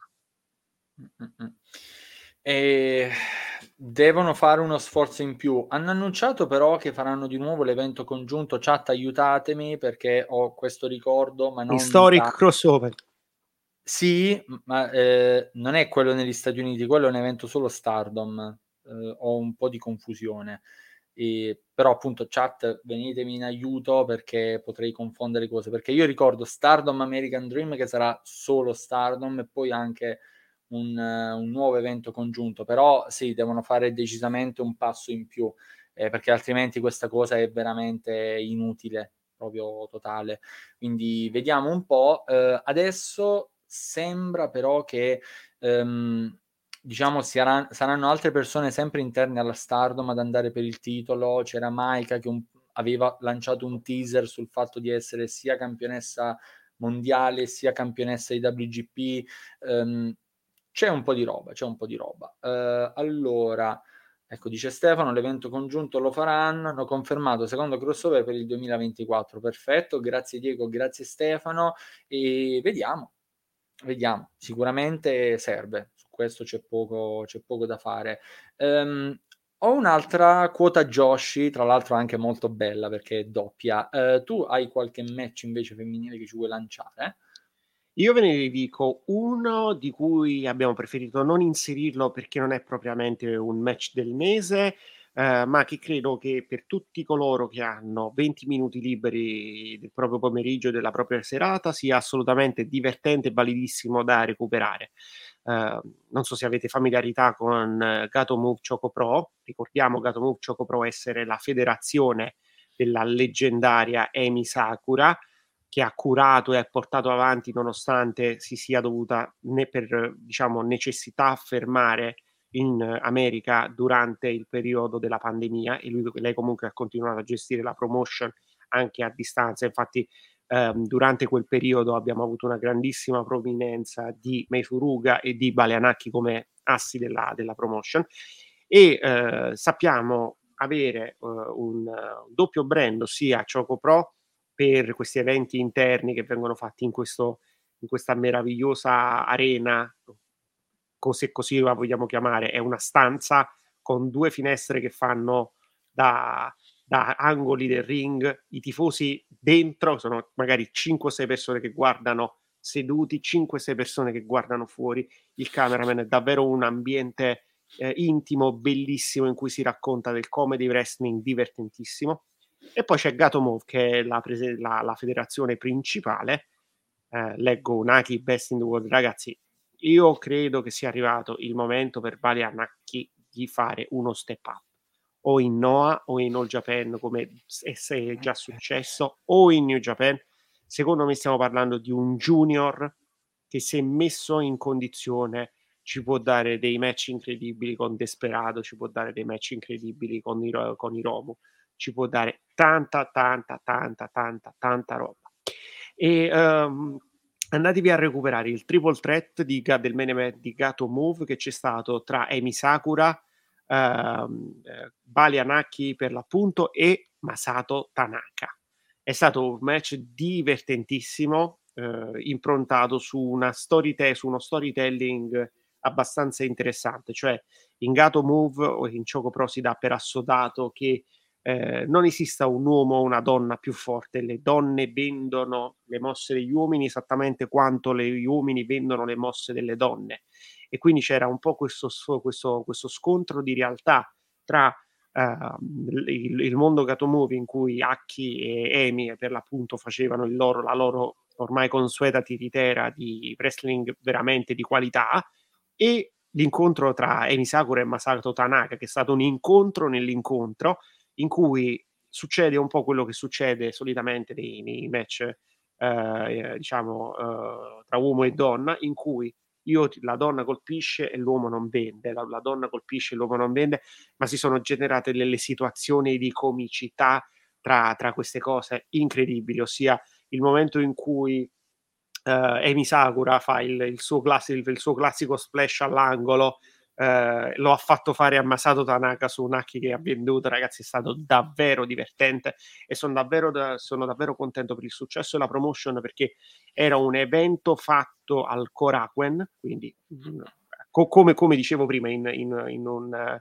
In, no, scusatemi, era un evento fatto allo Shinjuku Face, eh, che comunque che non lo faranno, faranno un evento es- esa- cioè, esatto, è vero, eh, ce lo siamo inventati, esatto. però ci sarà. Es- Esatto, mi, so, mi, sono autospoilerato perché ci sarà un, evento Gato Nuovo al Korakuen, quindi mm. cominciamo a vedere da questa piccola promotion che ha la stanzina con il tappeto a terra uno step up. Di questo io ne sono felicissimo. Andatevi a recuperare l'incontro, vi ripeto, se avete un quarto d'ora, è leggero e godibile. Non è un match del mese perché non è un 5 star o un 4 e mezzo eh, ma è assolutamente godibile e può essere assolutamente recuperato. E leggo dalla chat un Suruga Mail che condivido.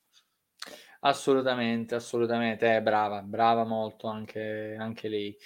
E ehm, detto questo, um, no, Ale, non è come quell'evento, non evidenzierò il commento perché meglio di no, però questo evento esiste veramente e basta, l'ha, chiuso, chiuso qui. Uh, è una cosa, è un inside joke fra me e lui perché ha sentito un certo aneddoto. Uh, detto questo, un'altra quota Joshi molto bella è quella della eh, TJPW, Tokyo Joshi Pro Wrestling, che sempre il 4 gennaio, cioè il 4 gennaio ragazzi c'era la Stardom al Tokyo Dome City Hall, dopo la Stardom la New Japan al Tokyo Dome e poi la Tokyo Joshi alla Korakuen Hall. Vedete voi che casino allucinante è gennaio in Giappone per gli amanti del puro reso poi in generale. Allora, um, io vorrei solo dire una cosa relativamente a questi numeri. Io che sì. diciamo ho, ho sempre un po' di impegni, questo mese ho visto quasi un evento al giorno, cioè è stato un mese veramente faticoso. Stiamo parlando di New Beginning, eh? cioè, Esatto, non, non siamo ancora arrivati a parlare del New Beginning. Quindi stia, stiamo, ma a parte quello, ho visto un evento Just Step Out, ho visto un evento Michinoku Pro, ho, poi ne parleremo anche eh, dopo di, di, altre, di altre, cose che, che ci siamo segnati ma è stato un mese estenuante per me. Se ho passato questo, gli altri podcast saranno tutti, tutti, tutti in discesa. Sì, decisamente, decisamente. E allora, ci dice Stefano, Miyu Yamashita contro la Slamovic, tanta roba, sì. Eh, mi è piaciuto davvero molto, ho visto una Masha che ancora una volta mi ha dato dimostrazione di poter fare davvero delle cose grandissime, perché mh, allora magari il suo striking non è alla pari delle ragazze giapponesi, però c'è è sempre lì quel talento grezzo, diciamo un po' da mettere sotto torchio, da lavorare, tanta roba. Considerate che lei è un under 30, eh? Un under 30 che non è abituata comunque a fare questo tipo di match con questa intensità, che ha tenuto a testa comunque Miyu Yamashita, che puro reso ormai se, lo mangia a colazione, i titoli in TJPW li prende così quasi d'ufficio ormai tra poco, eh, perché, perché sì, perché è quella su cui puntano di più, palesemente, e quindi diciamo le hanno dato un bello spotlight, è stato veramente un bel main event, quello del 4 gennaio, però attenzione perché comunque sia Rina e Makito hanno fatto un bellissimo match che non è stato solamente lotta, no? Come diceva anche Marco prima, magari in Giappone vediamo anche delle cose un po' più insolite con frequenza, però, quindi dei match dove c'è del comedy così che di colpo diventa preponderante e dominante all'interno dell'incontro, in questo caso una Rina Yamashita, poi pensate il match comunque uno contro uno con delle regole normali, quindi se utilizzi tavoli, se utilizzi oggetti eccetera, sei penalizzabile di squalifica. Eh, poi in Giappone sono un po' più di manica larga con il dare la squalifica perché è come se fosse disonore far finire un match in squalifica, però c'è. E quindi Rina cos'è che fa? Tira fuori una mazzetta di soldi, conta proprio i soldi e paga l'arbitro per utilizzare degli oggetti e l'arbitro è lì con i soldi che non sta capendo e lì nel frattempo va a prendere gli oggetti perché la tangente è stata accettata no? nella sua testa e quindi diventa un incontro dove accade un po' di tutto. Makito utilizza il tagliapizza come reference a Nick Gage per la disperazione di Domino Spizza, probabilmente, ma eh, questo è. E quindi un incontro un po' più pittoresco, un po' più particolare, ma davvero interessante perché comunque in Tokyo Joshi non capita spesso di vedere gente grondante di sangue, quindi diciamo per gli amanti del genere un po' più gore qualcosa di, di carino ecco. insomma è stato in, in, poche parole se lo volessimo riassumere in pochissime parole è stato il classico match di Makito dove si capisce tutto e non si capisce niente sì. accade un po' la qualunque accade un po' la qualunque sì sì sì eh, Maki purtroppo ha riportato un infortunio da, da questo incontro un problema al braccio ma a quanto pare mh, non è molto molto grave perché comunque la GCW l'ha già annunciata, ha annunciato il suo ritorno per delle date future, quindi o c'è molto ottimismo o stanno sperando che lei comunque in generale si, si riprenda, però vediamo, vediamo un po'. Um, allora, ci dice Camille, Masha secondo me si è anche uh, seduto un po' sugli allori perché comunque a parte il nucleo indie femminile delle più forti, obiettivamente in US aveva pochi avversari tosti. Miyu Yamashita è un osso duro. Assolutamente, assolutamente sì. Purtroppo è un po' il problema del, mh, mhmm, del settore femminile occidentale. Non voglio, diciamo, bocciare quello che viene fatto in questa parte del mondo, però parliamoci anche chiaro, da noi non è il wrestling la cosa preponderante. Da noi viene purtroppo considerato molto preponderante avere un personaggio, eh, generare una reaction, generare un coro positivo, un coro negativo, cioè è importante scatenare qualcosa. La competizione in molti casi viene messa dopo. Per questo dico, queste occasioni sono importanti per mettersi alla prova e come Masha Slamovic far vedere che si può fare qualcosa, qualcosa di più.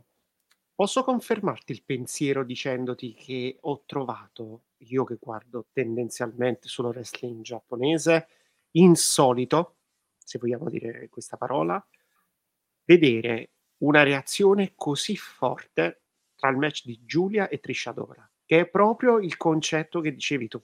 Cioè il fatto di riuscire ad ottenere una reazione, il fatto di riuscire ad avere un pop ha fatto in modo che questo match sia stato recepito come uno dei migliori del mese alla stampa americana. Cioè, se voi parlate con fan medio di wrestling, che non è solo WWE e AEW, ti dice che quello è stato un ottimo match e che hanno entrambe lavorato benissimo. Hanno per me il lavorato di quel match è 7 cioè 7 se vogliamo Su, fare un esatto. queste cose così esatto. per me proprio a voler esagerare è 7 quel match cioè, esatto per dire esatto. Però, esatto. Però ecco, per, esattamente vedi la... Stefano dalla chat che dice e non è stato un granché, però esatto. Voi è, proprio, è proprio la controprova, è proprio la riprova e la ciambella, è il buco della ciambella di ciò che dicevi tu. Sì, sì, sì. E quindi voi dovete sempre stare nell'ottica che sono mondi diversi e quando qualcuno traghetta da un mondo all'altro sta sfidando in primis se stesso perché non è detto che il talento in ring poi ti faccia la differenza. Utami, Utami. Lei ha fatto un giro negli Stati Uniti molto breve comunque nella scorsa estate. GCW. Dove GCW, JCW e... Mm, oddio, l'ultimo match... No, sempre GCW contro Lufisto. Eh, lei è, ha fatto queste tre date negli, negli, Stati Uniti dove la cosa principale su cui lei ha lavorato, sempre con un buon wrestling, eh, specie contro Billy Starks, cose veramente molto belle, però ha lavorato molto sul um, entrare in sintonia con il pubblico durante il suo ingresso, eh, durante i match, chiamava più spesso il pubblico. Sono piccole cose, però a loro servono tanto per cercare di fare, di lavorare in maniera, in maniera diversa. E serve tempo, serve veramente tempo poi per quelli che attraversano, come dire, la Forbidden Door dal Giappone al, all'Occidente, no? Però è, è, comunque importante che sia fatto anche, anche questo. Io vorrei un attimo dire una roba proprio relativamente a quello che hai detto tu. C'è un mm. wrestler che ci ha abituato, e faccio un attimo un passaggio sul wrestling maschile, c'è un wrestler che in questi anni ci ha abituato a un wrestling un po' camaleontico eh, e che viene osannato in America per lo status e non per il wrestling, o meglio, da pochi per il wrestling, da molti per lo status.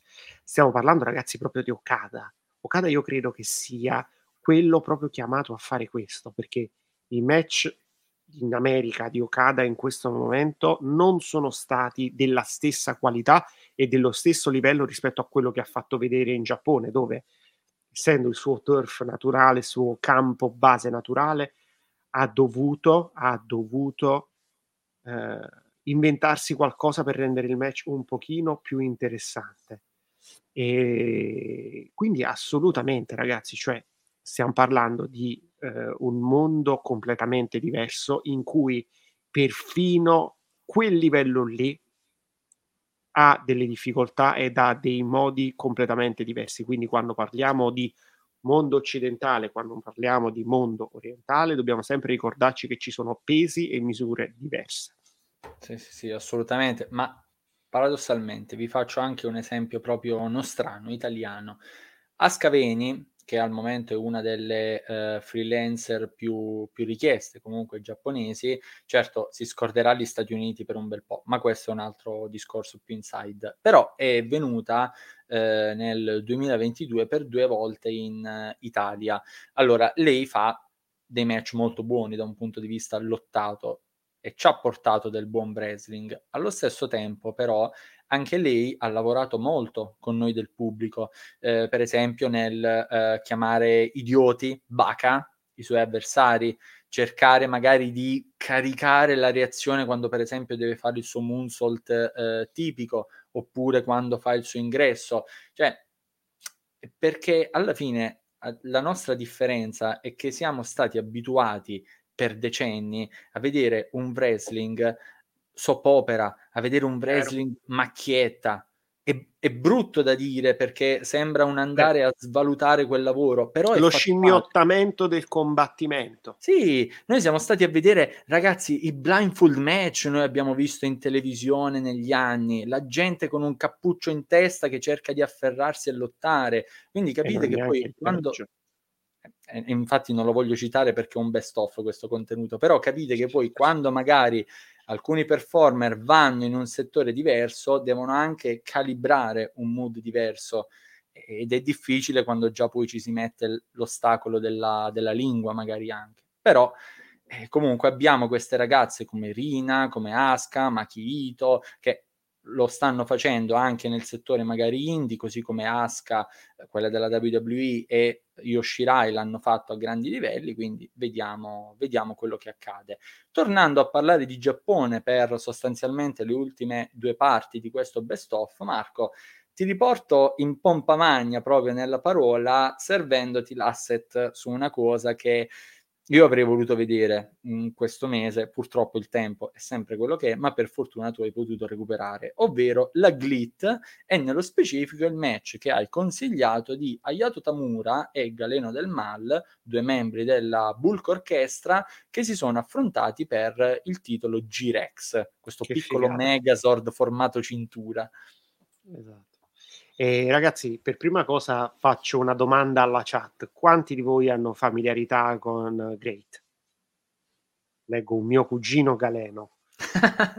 sì, perché ovviamente si apre la sponda messicana, si apre il cuore il, mo- il motivo per cui vi faccio questa domanda e vi invito a commentare è uno solo. Non solo perché è un match importante, e lo è davvero no, per la Great, ma perché la prima reazione che ho avuto da Draco, non appena ho mandato questo match come mio candidato del mese, è stato: No, ma che è successo? Ma che mi stai spoilerando? E la spiego. Ayato Tamura, nel caso in cui voi non abbiate familiarità con una promotion che dovete vedere, non è che potete vedere, è gratis andate sul, sul, sullo YouTube di Great e andatevi a vedere sta cacchia. Segnalazione, perché si pensa che uh, il prodotto indie sia sempre un prodotto fatto male, delle riprese della mega madonna, una qualità video allucinante che per un prodotto gratis, cioè della serie, dovreste vedere solo il glit. Esatto. Io guardate, vi dico una roba, ho guardato anche Just Step Out questo mese, ho guardato la, l'edizione del 14 di gennaio, uh, con, un, con, il main event di Keita, quindi un buon match, molto submission, roba del genere, con la telecamera fissa per due ore guardare quella stessa inquadratura per tutto il match. In pratica tu non lo stai guardando il match, lo stai immaginando. Io e Days devi... quando guardiamo la Tokyo Josh praticamente, sta cazzo esatto. camera fissa. esatto. E ragazzi, Great è un prodotto interessantissimo perché ha fondamentalmente tre anime diverse, Great MMA, Great UWF o Leadet eh, UWF e G Pro Wrestling che è la, diciamo, il gruppo capitanato da Shima che si occupa principalmente di wrestling. Uh, il match tra Tamura e Galeno viene fuori da una Rumble avuta a inizio evento. Uh, adesso io ho visto due eventi great nella, nella, Uh, durante, durante il, nel corso del mese ho visto l'episodio X, cioè nel, l'episodio misto in cui si, si, hanno sia match UWF che match uh, di wrestling vero e proprio, quindi con regole classiche. Uh, e praticamente uh, mi pare fosse G Pro Wrestling, però quindi sia, sia, stiamo parlando uh, del, dell'evento diciamo unico di wrestling, ma se sto sbagliando ditelo qui nei commenti se, se, stiamo parlando solo dell'evento G Pro Wrestling.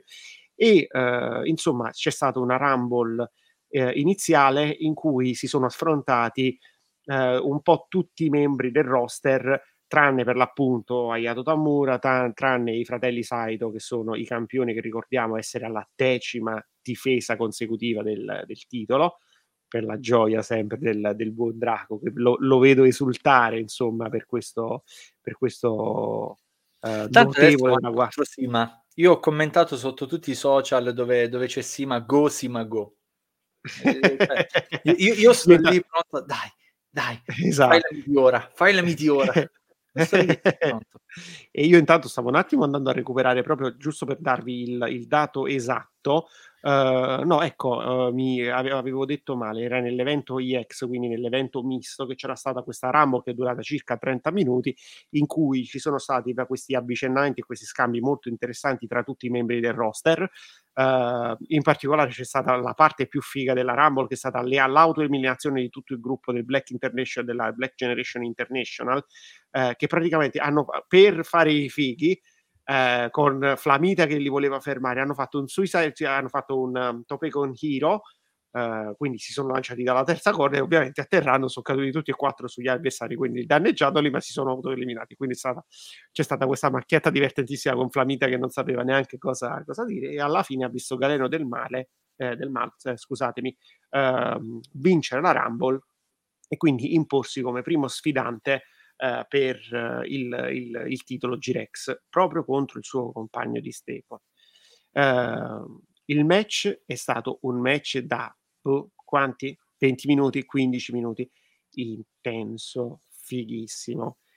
E io ho visto poche volte uno scambio così intenso tra due compagni di Staple. A un certo punto si sono cominciati a sputare in faccia, ma tante volte già, già, lo sputo, ragazzi, il lavoro, il lavoro workato è tanta roba, no? Perché comunque stai buttando la saliva addosso a qualcuno.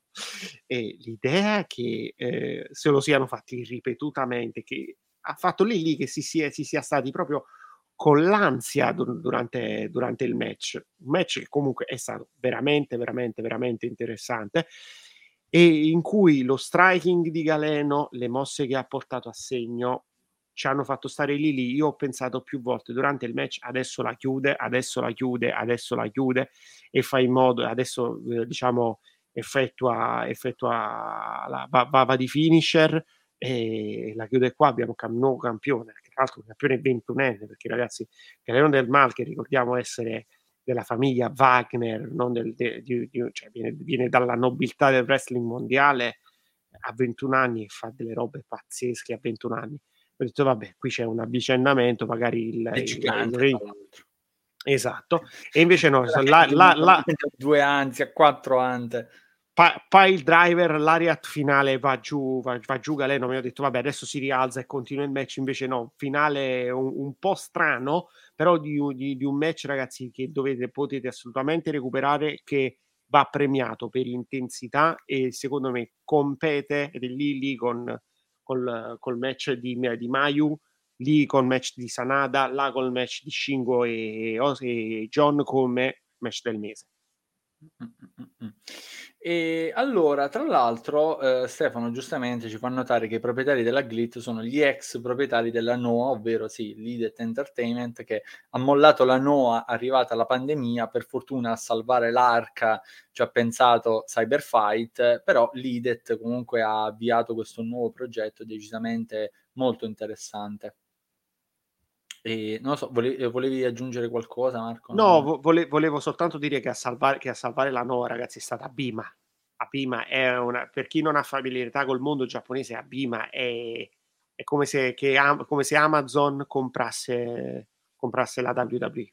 È, è, la stessa roba. Cioè, immaginatevi, grandissimo nome compra grande nome. Ed è esattamente la stessa cosa.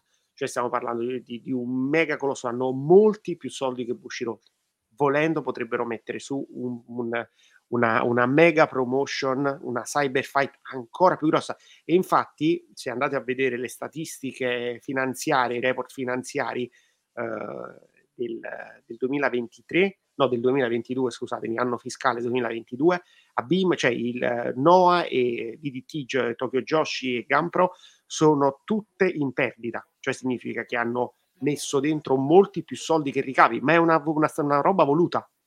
Perché non, non, non, stiamo parlando di ok, sono in perdita perché stanno perdendo soldi, sono, sono in perdita perché stanno investendo tanto. E quindi stanno, stanno mettendo nel mercato tanta, tanta, tanta roba. E infatti ragazzi abbiamo, abbiamo avuto i match inerenti al Tokyo Dome davvero, davvero belli con uh, la, la, la, l'addio di Muta e di Muto, scusatemi, e, no, perché sono due persone diverse. C'è stato e... anche la di, di Muta, quel, quel, eh, no, quell'essere, esatto. Muta, eh, Great Muta è un, un'entità. Esatto, no, no, no, non c'è un wrestler. Dietro, dietro, la maschera di muta c'è solo un'altra maschera di muta in realtà. No, eh... è un wormhole, è come se fosse proprio un'entità mistica che non ha volto. esatto. E ragazzi, sì, assolutamente. Cioè, eh, andiamo a considerare come Abima come una, una, società molto più grande di Cyberfight e secondo me la sfida alla New Japan oggi con i grandi AD sta arrivando. Sta arrivando. Vedremo, c'è, c'è voglia, devo dire, soprattutto da parte della NOA di fare qualcosa di diverso. La Tokyo Joshi sta cercando di prendere piede anche fuori. Per esempio, l'anno scorso ha già fatto un evento negli Stati Uniti, eh, ha stabilito un bel rapporto con la Prestige Wrestling, che è una sigla indipendente che davvero, ragazzi, vi dico, molto molto interessante, eh, fa delle cose davvero molto carine e avrà diversi eh, ospiti in New Japan, tra l'altro prossimamente, e mentre invece la NOA sta cercando di diversificare il suo prodotto, facendo per esempio un format eh, a tapings come eh, Monday Magic e che tra l'altro riproporrà in questo 2024 e eh, farà anche poi un pay per view, un nuovo pay per view, sempre in quest'anno, che è una cosa magari insolita per, per, loro, però in qualche modo li serve per variare il calendario, cercare di fare quante più vendite poi possibili, no? giustamente per aumentare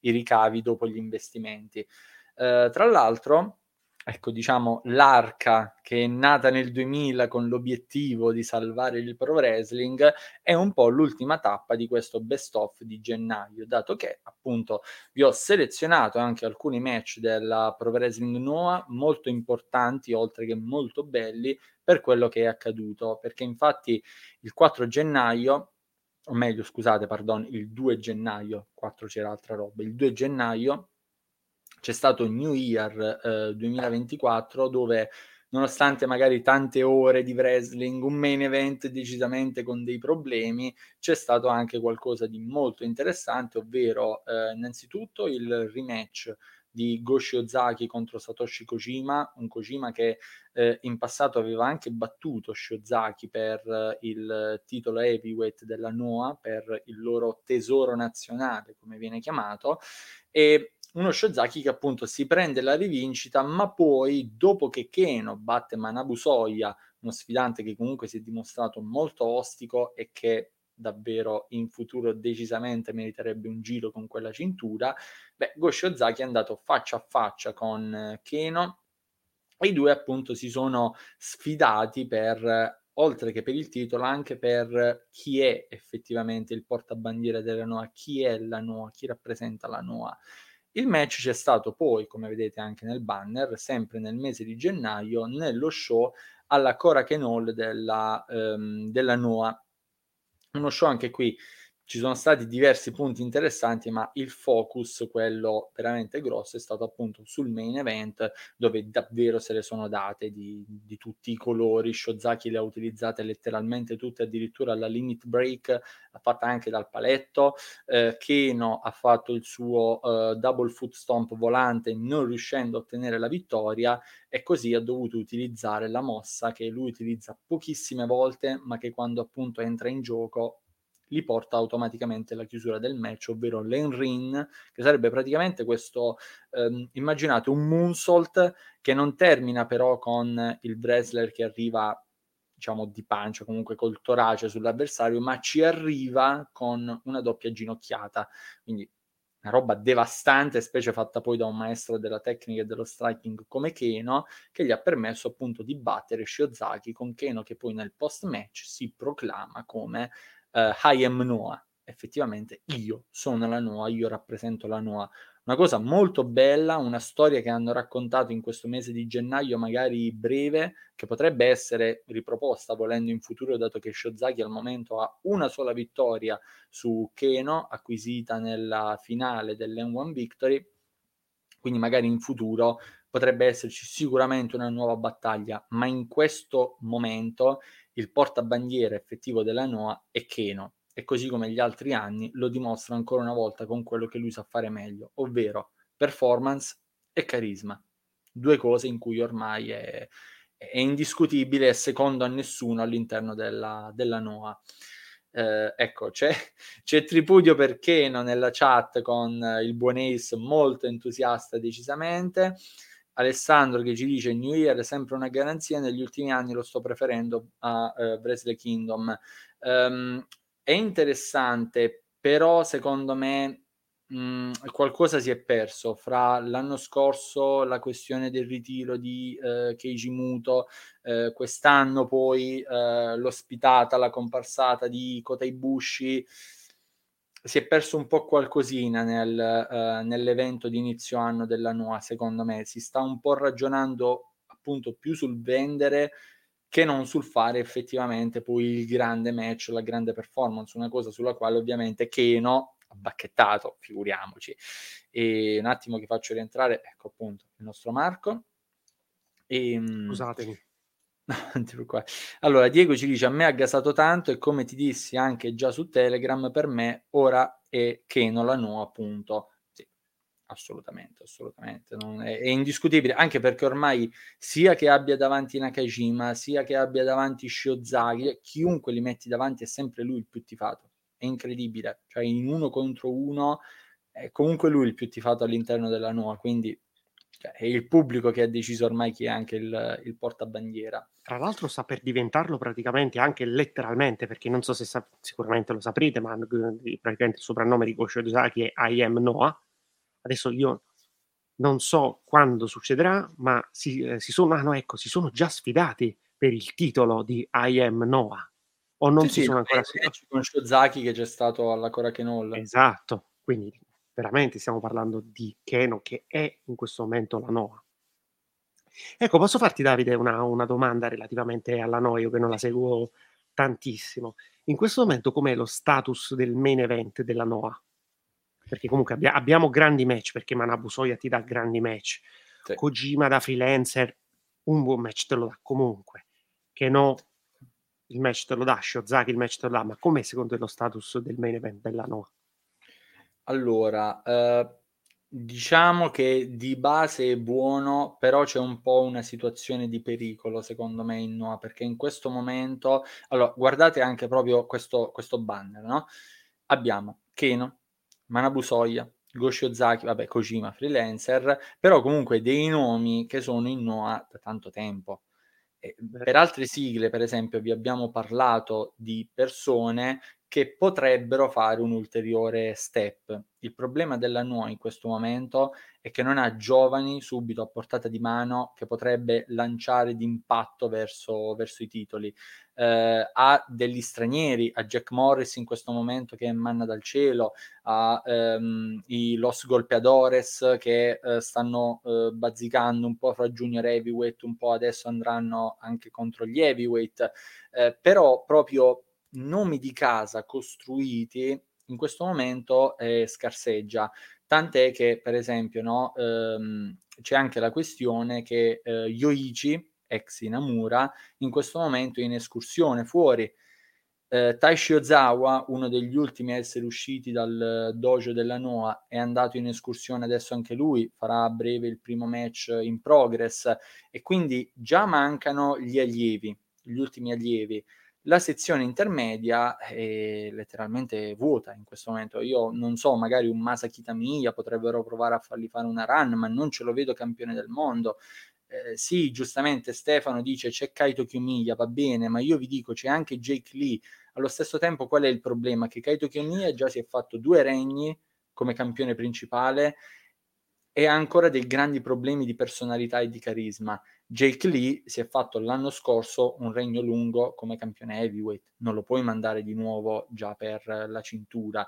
Certo, un rematch con Keno, magari ci starebbe anche, ma pure prima dell'N1 Victory per dire, però è un campione molto fresco, cioè non è una novità già per la Noa, è lì da fine 2022 ormai. E, ehm, ecco, c'è questa Eccolo cosa particolare qui. di... Eh, e dico del dottor Wagner Jr. che sì, però è sempre uno, uno, straniero che in questo momento sta sfidando il campione. Certo, è la sua prima eh, title shot no? per uh, il titolo heavyweight, così come a New Year è stata la prima volta per Manabu Soya. Ma eh, ecco, almeno mia visione, non è ancora quel nome che stabilmente si può collocare nel main event. Ci sta arrivando, ma non è main eventer già, non ha quello status. E poi sono molto contenti in Noah del lavoro che ha fatto con il titolo National, quindi magari effettivamente lui si prenderà poi lo status da main eventer, però in questo momento davvero la situazione è pericolosa. È stato veramente un regno interessantissimo e sono d'accordo con la chat, sono d'accordo con Alessandro quando lui ci dice che Higo del, del Dr. Wagner Junior è, è probabilmente uno dei gagin più interessanti. E poi ti lancio una provocazione se questi fossero, da, dato che in questo momento New Japan ha un vuoto diciamo quasi incolmabile se non attraverso l'utilizzo di Star e IW, se fosse proprio Kiyomiya quello ai saluti in Noah o secondo te non c'è la possibilità che questa cosa avvenga? No, no, c'è come, c'è una grandissima possibilità di questa cosa, per questo dico che è una situazione pericolosa in questo momento per la zona main event della Noah, perché davvero facciamo le corna sarebbe una catastrofe, però se un domani Kino si prende anche solo la febbre è un disastro. È un disastro totale, perché Shiozaki lo tengono insieme con la colla, Marufuji sempre un ottimo performer, ma non gli puoi mettere la cintura in spalla proprio per portare totalmente avanti la baracca. Ehm, cioè, sarebbe veramente un problema. Chiomiglia, se dovesse uscire dalla nuova, aumentano solamente i problemi e la possibilità c'è perché lui l'anno scorso ha fatto veramente tanti match con la New Japan e piano piano un pochino nel cuore dei fan New Japan c'è entrato. Poi, Tra l'altro, bravo, sì. vero. Tra l'altro portandosi dietro anche Ryoyowa, quindi du- eh. due, New Japan farebbe due acquisti con una storyline già messa insieme e questa cosa un po' mi fa pensare, per questo la tua preoccupazione la condivido appieno. No, sarebbe, sarebbe probabilissimo. Tra l'altro, anche un altro lavoro che è stato apprezzato di Kiyomiya è quello con Ryohei Oiwa, che in questo momento è uno dei giovani de- più interessanti della New Japan e proprio degli allievi che stanno iniziando a fare uno step in più, e non vi parlo dei Yotatsuji, Shotomino, loro sono già oltre, hanno già fatto quello step, vi parlo certo. di un po' già intermedi, no? E okay. ha fatto davvero un bel lavoro con Kaito, quindi se New Japan per movimentare un po' la scena decidesse di puntare seriamente su Kiyomiya, che poi non so la sua situazione contrattuale con la Noa, magari ancora anni di contratto, non ne ho idea, però Ehm, una possibilità c'è, quello, quello sicuramente, però Anche perché noi, anzi, in primis io critico tanto All Elite, spesso in chat, ricordiamoci ragazzi, il gruppo Telegram per seguirci e per parlare sempre con noi di wrestling a tutte le ore e non solo. Uh, io critico spesso All Elite per uh, raidare i wrestler, per essere insomma su, su quel fronte lì, ma ricordiamo che New Japan sta All Elite come New Japan sta a Noah per quello che riguarda il Giappone. Perché tante volte è successo, e ve lo, ve lo dico da fan New Japan, che talenti anche importantissimi di promotion come la Noah, come la All Japan, facessero un salto, un salto importante appunto in New Japan. Quindi eh, assolutamente, assolutamente sì eh, stiamo un pochino a vedere, guardiamo un po' questa roba con sospetto e con interesse, io mi auguro per il bilanciamento comunque che auspico sempre, a prescindere insomma della, delle promotion che guardo, che Kaito rimanga a casa base e che siano altri in New Japan a prendersi la scena, cioè Moschetti i nomi ci sono, eh? non è che non ci sono, non è che mo se ne sta andando cade la New Japan a un roster I... di merda col cazzo, ha comunque il miglior roster del Giappone. Cioè. Assolutamente, ma ehm, io ti faccio, ti, ti, ti faccio, una provocazione. Secondo te, se tu fossi Tony Khan e avessi in mano il libro e pensassi, ok, io ho un pay per view a maggio che si chiama Forbidden Door, Dimmi la verità, tu faresti una, un evento solo con wrestler New Japan e wrestler Elite oppure ci metteresti dentro anche CMLL in questo momento? Perché ah, io... Corsa. Eh, corsa.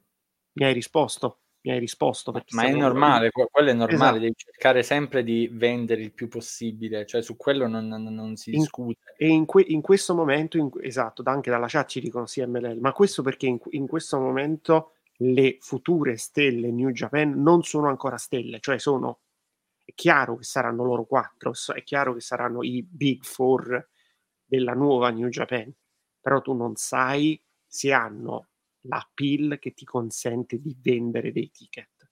E questa sì, cosa sì. nel wrestling è importante, cioè tu devi mettere le persone sulle sedie e in questo momento Shota Umino, in questo momento Rennarita, in questo momento Yota Tsuji, in questo momento Yua Uemura, non sono in grado di mettere le persone sulle sedie in America. In Giappone lo stanno diventando, ma per fare il salto di là, come abbiamo ribadito che ci vuole del tempo e dell'esperienza, ci vuole del tempo per farti assorbire da una fanbase che è completamente diversa.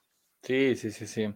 E tra l'altro, ecco, c'era un messaggio che non ho evidenziato perché comunque sia stavamo già scorrendo con la puntata, però una cosa giusta che diceva Camille a inizio puntata è il fatto che la All Elite anche deve valorizzare le stelle della New Japan che vanno da certo. loro e specie quelli nuovi, se tu vuoi vendere, li devi mostrare anche prima delle qualcosa devi fare, come per esempio anche per il primo Forbidden Door, no? hanno fatto i match di Jay White ehm, in AW, l'anno scorso hanno fatto qualcosina, diciamo, eh, prima di Forbidden Door, dovrebbero farlo ancora di più. So che questo potrebbe creare casini per la narrativa della All Elite, come è stato per esempio con il primo Forbidden Door che ha creato un casino. Eh, poi vabbè, c'era CM Punk campione, quindi apri di cielo, ma lasciamo, lasciamo perdere, non mi fate tirare fuori la cattiveria. Su questo, Però... su questo, mi riservo di dirvi, ragazzi, che io e Camille abbiamo da, in testa di fare la Forbidden Door, cioè le cose che non si possono dire nel mondo del wrestling, le unpopular opinion. E non so canale. se Fate il vostro canale fuori okay. di qua, quella è la porta, la sto indicando. fuori Vabbè, avete capito niente. Io vi metto a fare le recensioni di tuo file live. Come no, vi prego. E, cioè, però, ecco, capite che, come diceva Marco giustamente, no? per mettere le persone sulle sedie negli Stati Uniti ce ne vuole, ci vuole un po' di più, ma vi faccio l'esempio anche di una Noah che come la Tokyo Joshi decide di fare uno show negli Stati Uniti, va preparato, va annunciato molto tempo prima, vanno fatti dei teaser comunque per quello show, cioè ce ne vuole, è una cosa molto diversa, ma intanto per quello che stiamo vedendo finora ci sono, come già detto, delle situazioni che possono portare a molte cose interessanti se sapranno però anche stringere i denti e cercare un po' di disricarsi fra problematiche, problematiche varie. Intanto per la nuova comunque ci sono appunto dei match interessanti che davvero se non li avete visti vi consiglio di eh, recuperare. Occhio anche a questo mese di febbraio perché già questo weekend sostanzialmente il, um, il 4 di febbraio ci sarà appunto il match fra uh, Keno e Lico del dottor Wagner Jr. Quindi appunto già qualcosa di più fresco che potete, che potete recuperare. E Marco, siamo quasi andati vicini alle due ore ed è soltanto la puntata di debutto. Com'è stata per te questa io, grande io mi io mi sono, io mi sono divertito tanto, come al solito, quando lavoriamo insieme, quando facciamo queste live, mi sono divertito tanto a interagire con tutti. Dalle prossime puntate vorrei che anche un po' prima del podcast riuscissimo a raccogliere una serie di domande, anche delle affermazioni, per coinvolgere un po' anche tutto il gruppo, un po' tutta la community quindi se avete domande, ragazzi, se volete, se volete scriverci, se volete raccontarci un pochino le, le vostre esperienze sul Giappone e dirci che cosa vi è piaciuto del mese, che cosa non vi è piaciuto, cosa vorreste di cui parlare, cosa vorre, vorreste che noi parlassimo, potete semplicemente scriverci su Telegram oppure suggerircelo all'interno dei commenti YouTube. Noi veramente vi ringraziamo di cuore perché... YouTube. Mm? Commenti YouTube. No, ma a prescindere, è un modo come un altro per ma interagire. Esatto. YouTube. su Telegram poi vi ricordo io, voi commentate su YouTube. Commentate su YouTube e fateci sapere le cose di cui volete parlare anche nei prossimi giorni. Noi staremo attenti al, al link e seguiremo le conversazioni. Io sto ignorando spudoratamente Camille perché non ho né tempo né soldi per aggiungere un'altra fed all'elenco. No, ma, ma, ma, ma so, so, soprattutto perché ragazzi Giunca sai, cioè, è, un gran, è un grande, una leggenda, però io, un corpo, una storia. Fa, faccia, facciamo magari una live a tre con Camille dove magari lui ci viene a parlare di Junka Sai e della Freedoms, che sarebbe veramente interessante magari mettere nel loop Big Japan e Freedom che sono sicuramente, sicuramente fighe. E, ehm, io ci tengo soltanto a, a, dire, a dire, un'ultima cosa. Uh, the New Beginning in, sarà veramente The New Beginning. Io non so in Giappone la New Japan Cup che cosa ci regalerà. In questo momento abbiamo Umino che va per il titolo Never contro Evil, il tuo, il tuo amico Evil. Everything is non Evil. Batte, se non lo e... Io inizio il quindi... podcast urlando. E quindi, ragazzi, veramente si apre la stagione di nuovi inizi. Quindi, magari noi ci ritroviamo presto per parlare insieme di quelli che sono stati i nuovi risvolti in New Japan, perché ne vedremo delle belle. Mm-mm. Assolutamente, assolutamente. Quindi davvero un grazie, grazie, grazie grandissimo di cuore per averci fatto compagnia in questa puntata di debutto del Fighting Spirit Podcast che ovviamente potrete recuperare anche on demand qui su YouTube oppure se volete anche ascoltarlo in formato solo audio su Spotify nei prossimi giorni. Mi serve un po' di tempo diciamo per scaricare la registrazione e ricordarmi di caricarla, quindi datemi tempo ma uscirà anche la versione podcast. Intanto continuate a seguirci, se non avete ancora messo like dopo un'ora e cinquanta di trasmissione siete un po' cattivi ma potete ancora farlo e dal vostro Draco davvero ancora un abbraccione fortissimo. Continuate a seguirci, ci vediamo a una prossima puntata con tanto altro Fighting Spirit. Ciao!